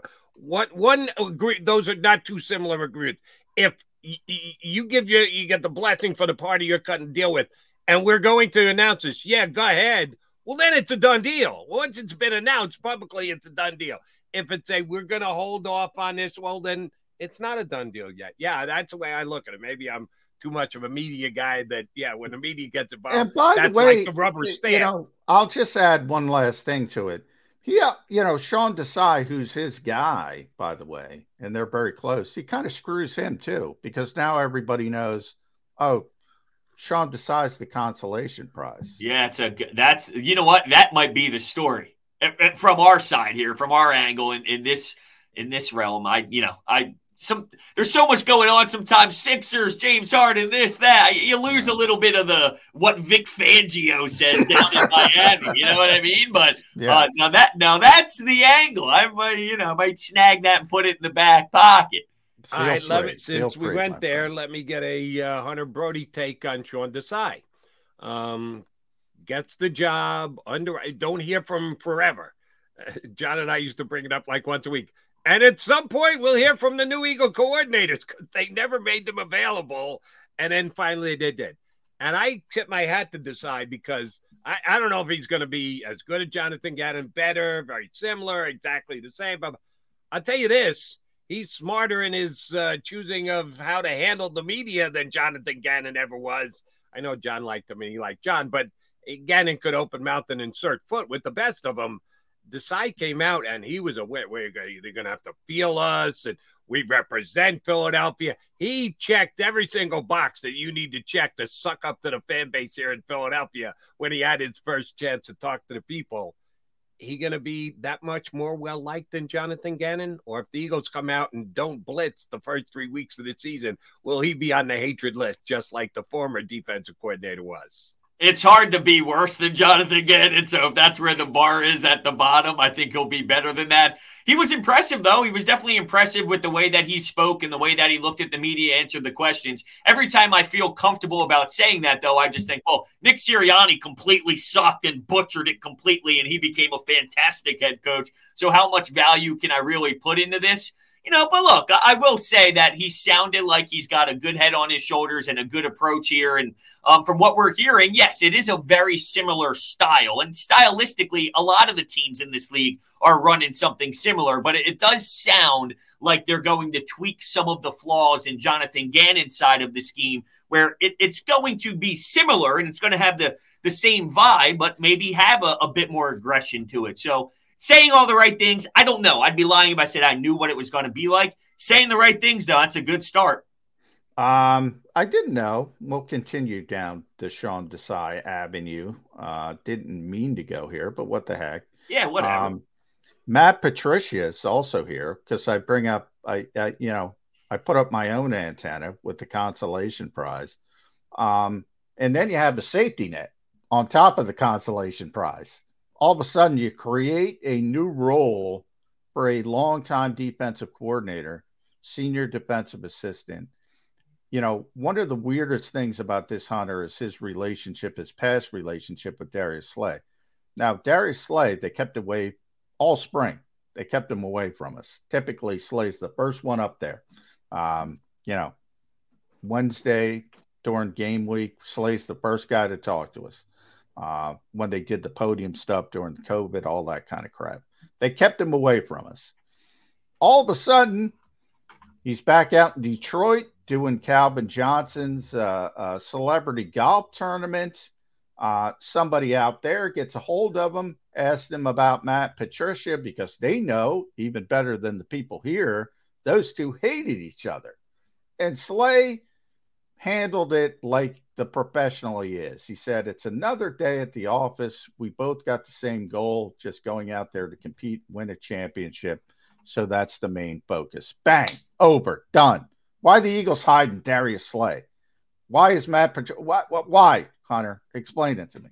I don't know. I, I think it was strange to begin with. Look, if Matt Patricia was some wizard and it's like this guy's got all the answers and he's fantastic and he knows it all, then I would understand maybe if there was some beef and there was some, you know, heads banging or whatever. It's like, okay, but he's got such a sharp mind and there's so much we can pull from him. And trust me, he's got the X's and O's all down. But what the hell has Matt Patricia ever done to say, oh, this is a no brainer lock? Let's create a role and put him on the website, take it down before anybody sees it and starts all this drama. So I don't know. Look, I, I know that Howie works in mysterious ways. I'm a big Howie guy. I would think, though, that they had a conversation prior to hiring him and bringing him in. Now, maybe that's me being naive and, and I'm a fool here and getting fooled by Howie Roseman, but uh, I don't know. Like, I would think that there would be some dialogue knowing Darius Slay is one of your top dogs, but at the same time, was Darius Slay 100% coming back last season? Where were they at? You know, at yeah, some point, was he going to be traded? And at that point, they didn't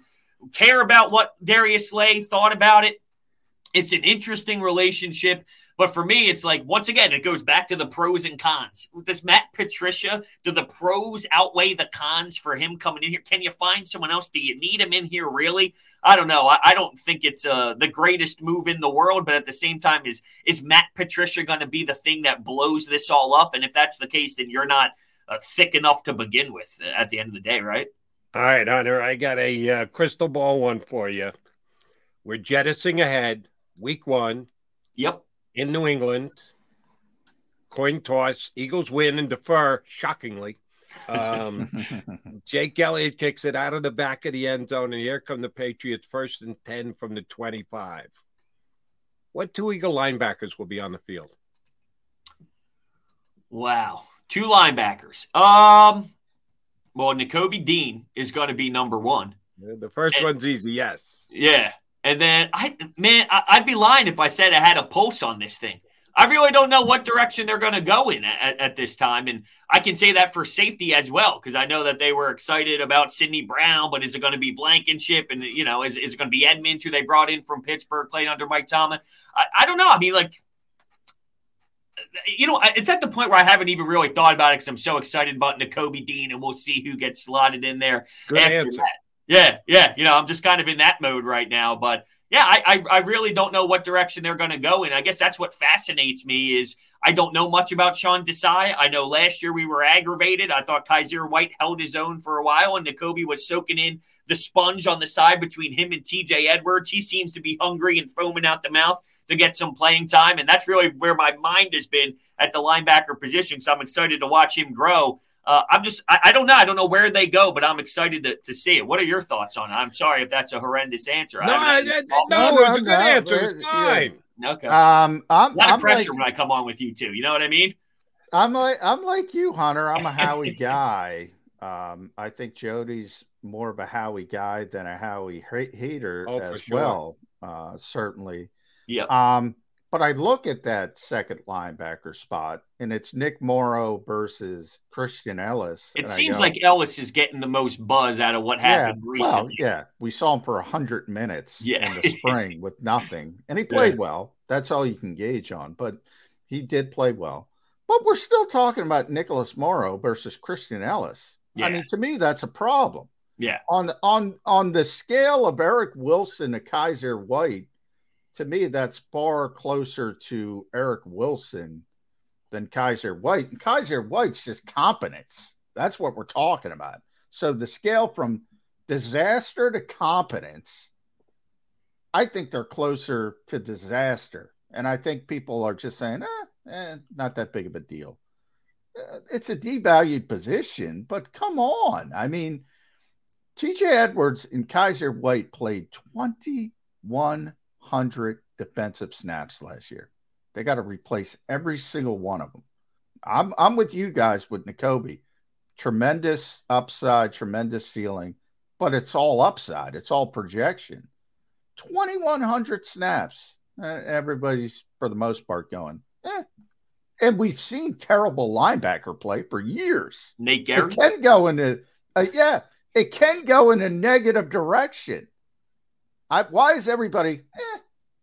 Well, maybe it's Howie guys. We just have trust with him having his fingertips all over the. If it gets yeah, to the but point, Howie brought in Eric Wilson. Yeah, I like know, I know. Said. And they Nate Gerry. just give the Howie will get it figured out thing because when it comes to linebackers, Howie's made some mistakes. You're right. Maybe they get to. I don't know what they do. And look, what if if Elliss can play? Then we're just wasting our breath right now. What? Well, no yeah. one thought T.J. Edwards could play. He was No, an undrafted no. guy from No, Wisconsin. John, John and I both like TJ Edwards. Yeah. You, But, you're okay. talking to the wrong guys here. Listen. I said last year they should get TJ signed to an extension.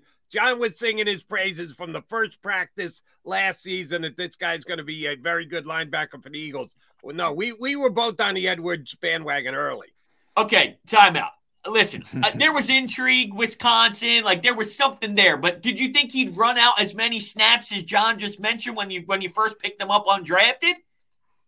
No, not back then. He Right. was Well, ninth on the, he was ninth on the depth chart when he Yeah. got here. You know, eh, maybe we got a little something, something from Elliss. I don't know. Listen, all I'm saying, maybe they get some versatility, putting the safety in the box, doing this, doing that. I don't know. Look, Sean Desai has to push some buttons here if that ends up being the case. Or we watched Nate Gerry get destroyed by tight ends nonstop. And you remember looking at the tight ends, it was like 10 catches, 190 yards, eight catches, 170 yards. It was nonstop. Maybe we don't have an answer and then we're watching crap, but I don't think Howie's going to let that happen this year. But yeah, it could. And then we're in trouble.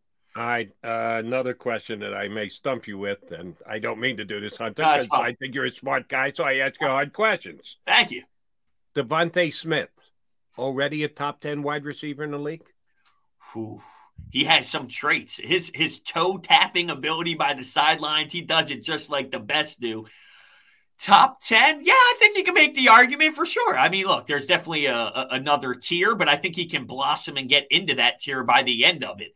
So yeah, I think he absolutely does. And all for all the fear of he's too skinny, I've seen him take some shots and get up and, and be just fine. And I think over the seasons, he's gonna bulk up and he's gonna continue to get his body where it needs to be. So yeah, for sure. I, I think you gotta I mean, between him and AJ Brown, the question really becomes what's number three? And I know Nick Sirianni's trying to pump the tires on Quez Watkins or, you know, give him a little boost of energy. But um, yeah, I mean, yes, to answer your question, yes, I think he is in that top 10. All right, Hunter, I'm going to upset Eagles fans because why Uh-oh. not? Uh, I'm going to criticize Jalen Hurts, and here's my criticism: Can't Uh, slide in softball games. he can't slide in softball games. Also, he's made things really, really difficult for Jody and I because we have to do this show during the NFL lull, Yeah. um, where you know they don't do anything between June uh, eighth and uh, training camp, which is July 25th. Last year, all we talked about was Jalen Jalen Hurts. Jalen Jalen Hurts going to do Jalen this? Is Jalen Hurts? We don't even talk about him. We don't even mention him. We don't- we don't even bring him up because have you ever seen anything like it from somebody who was advanced from uh, a, a, a solid prospect to a superstar in a calendar year that everybody's like, oh, this guy, yeah, he's locked in. He's basically, you know, Joker, uh, winning NBA. fi- He's locked in. Uh, don't worry about him. We'll talk about everything else. Have you ever seen that leap in a calendar year? It's it's hard to pick one out, you know, because I'm going back to okay. Previously, Carson Wentz his first year went seven and nine with Doug Pederson, but you still saw the traits of a big, tall, strong quarterback and someone who can air the ball out. We didn't have the same questions that we did on Jalen Hurts. I, I mean, I didn't know if he had the arm strength. I didn't know if he could read the field properly. Todd Bowles literally dared him to use the left side of the field in a playoff game, and it was extremely one sided knowing that he had plenty of room to grow. But who would have thought that he'd be in the MVP conversation right behind Patrick Mahomes the following season after Todd Bowles is laughing, asking him to use the left side of the field? So, no, I really can't remember a shift this big. And you're right. I think at this point, we just kind of automatically write him in because of the way he approaches the game, the way he's obsessed with his craft. You know, it's just like nonstop football 24 7 for the guy. And I can't remember a time that someone made this level of of jump with the fan base. Like, do you? I haven't come across anyone with questions at all. Not one. It's unbelievable. It, it, it it's he is just It's a credit to him, though, right? I Yeah. mean, Oh, yeah. And every time we bring this up, it's funny because sometimes, like I said, we get lost in like Sixers, Phillies. But once in a blue moon, like we brought on Dave Zangaro just to give us a little refresh, or Tim McManus just to give us a little buzz of the Eagles, and then we get sidetracked in the Eagles stuff. And you know, someone brought up pretty recently, a couple days ago, because we were giving Jalen Hurts a ton of praise, and we were talking about what he's doing off the field. He's on uh, magazine covers. Like this guy's bigger than just football. He's got uh, the the possibility of of being more of like a face of of, of football to a degree.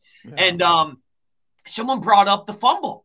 And it was like, how come you never bring up the big turnover in the Super Bowl and no one's ever knocking him for giving the other team seven points? And I thought, well, he did respond right after that with a pretty impressive drive. And all along, you, you look at a, a game with the lights are shining bright. He was magnificent.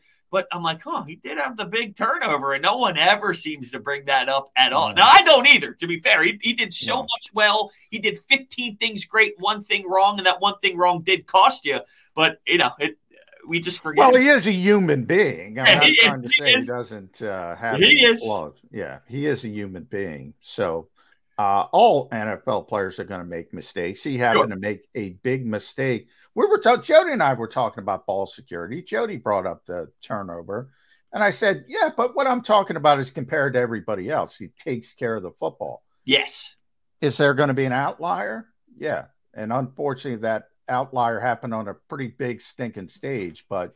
He was the best player on the stinking field that day. Y- Yes, he was. And that was my response. It's like, come on, Yeah. we're going to not. The kid in the first Super Bowl ever. First off, look at the year he had. Really? You know, like we're going to start. n- But he's like, oh, the biggest game. If it was McNabb. And I'm like, oh, yeah, all right, we're not doing this. We're not doing Let's get back to Two things. Thing. Two things. Number one, after the fumble, he puts up the next 10 points. And the Yes. Eagles are up by 10 points at half. So that certainly it doesn't erase it, but it lessens it. When you Yeah. give up the big play like, and you immediately respond and you back up by 10 points going into half, it Right. does it's nearly as painful.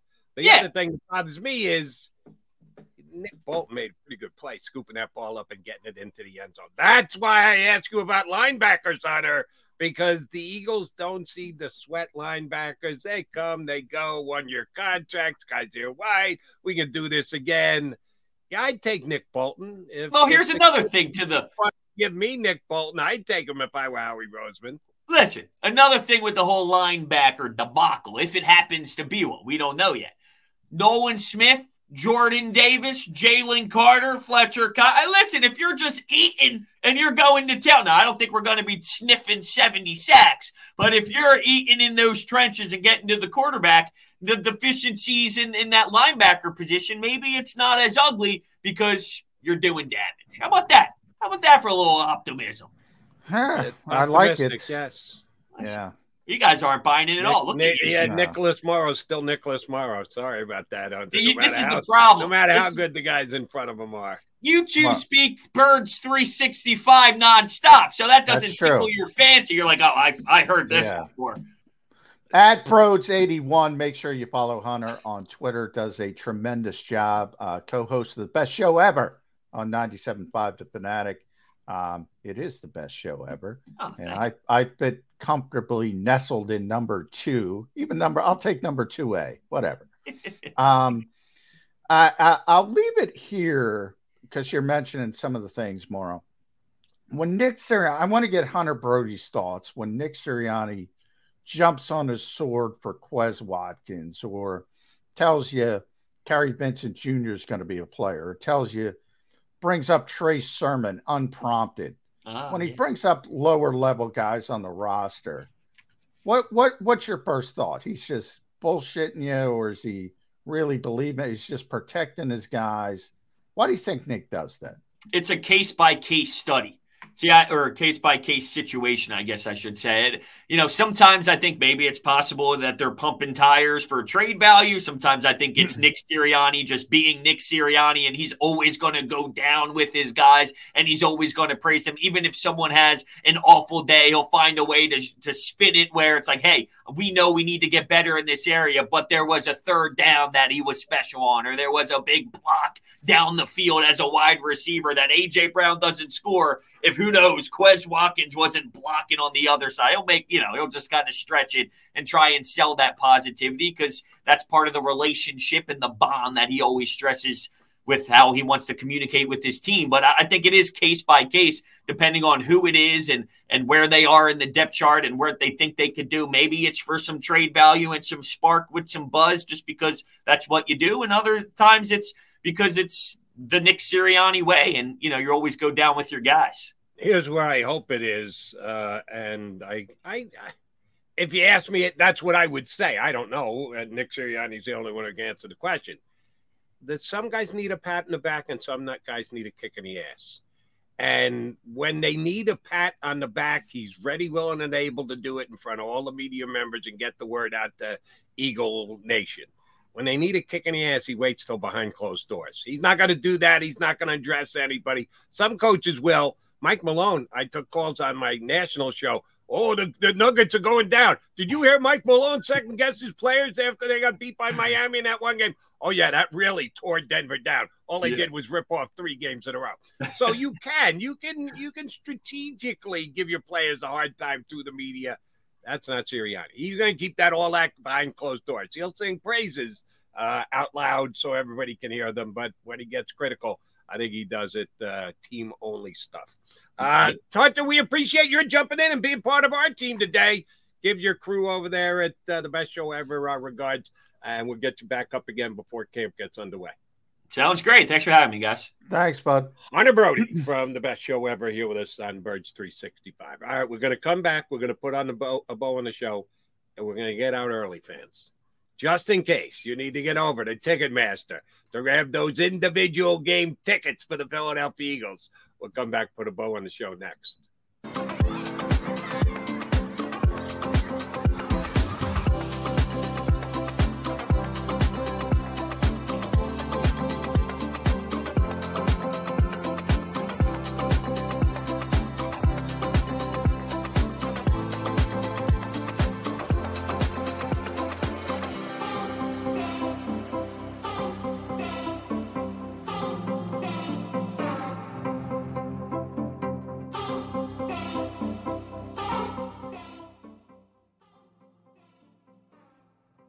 Heading down the shore.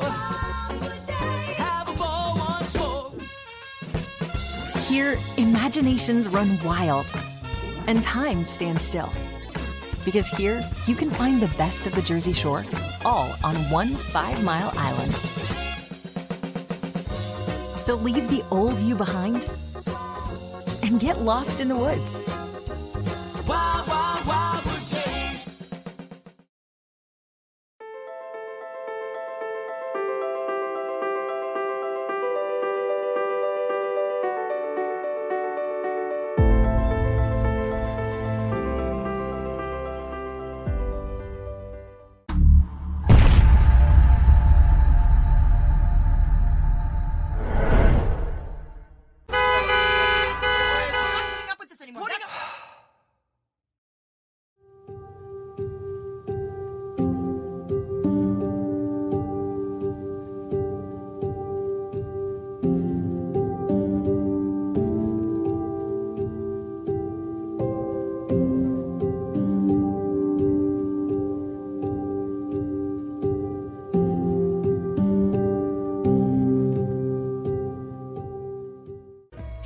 And save at Southeastern PA and Delaware with Colony Pools this football season and let the experts close your pool with a custom Merlin safety cover in green for the birds. And if you join our Winter Watch team, we'll give you another 20% off and Colony Pools will handle it all. Keep your tiles on your pool, not in your pool. Fly with Colony right now, Birds fans. Visit flywithcolony.com. Hi, everybody. My name is Jason Lombardi. I'm an inspector at DryTech. At DryTech, we offer three major services. The first one being basement waterproofing. The second service we offer is foundation and structural repairs. And then the third service that we offer is mold remediation. If you feel you are having a waterproofing issue, give DryTech a call or check us out online.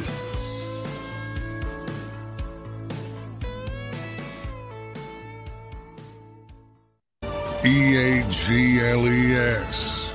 Eagles.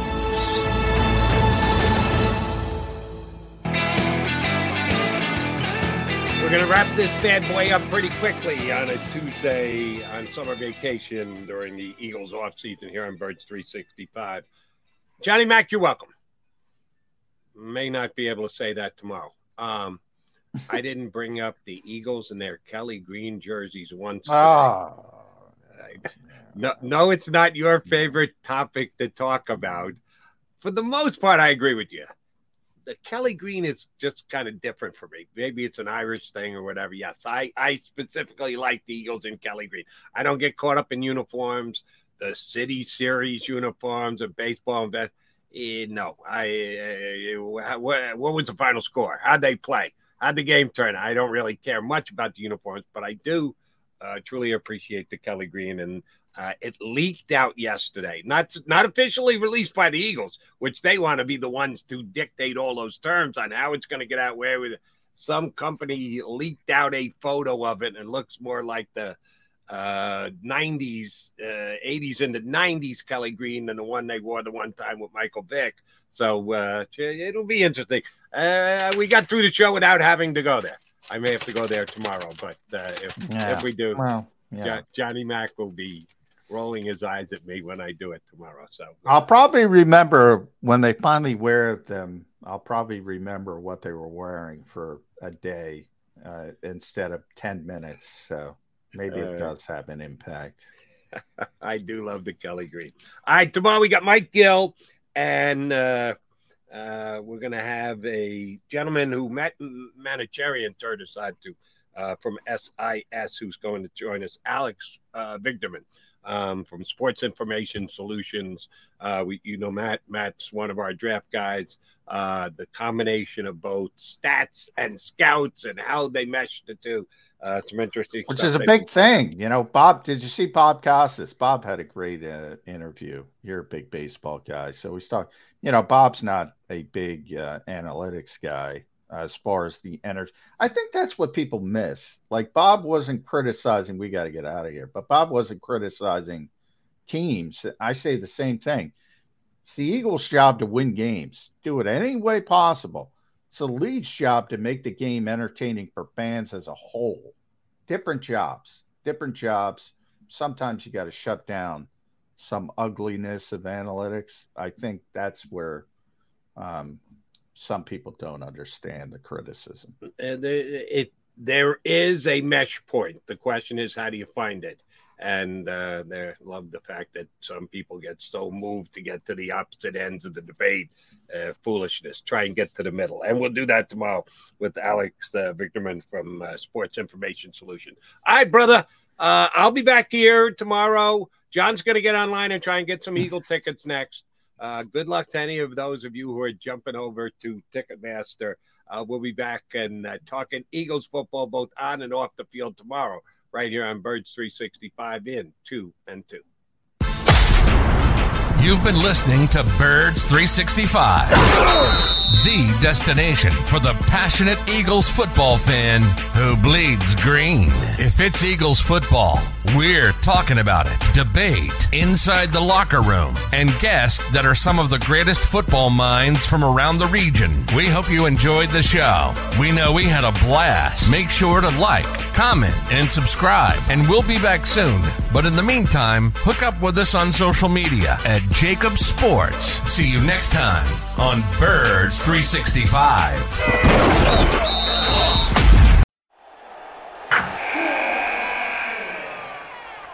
Wilson, you sent the game winning email at the buzzer, avoiding a 455 meeting on everyone's calendar. How did you do it? I got a huge assist from Grammarly, an AI writing partner that helped me make my point.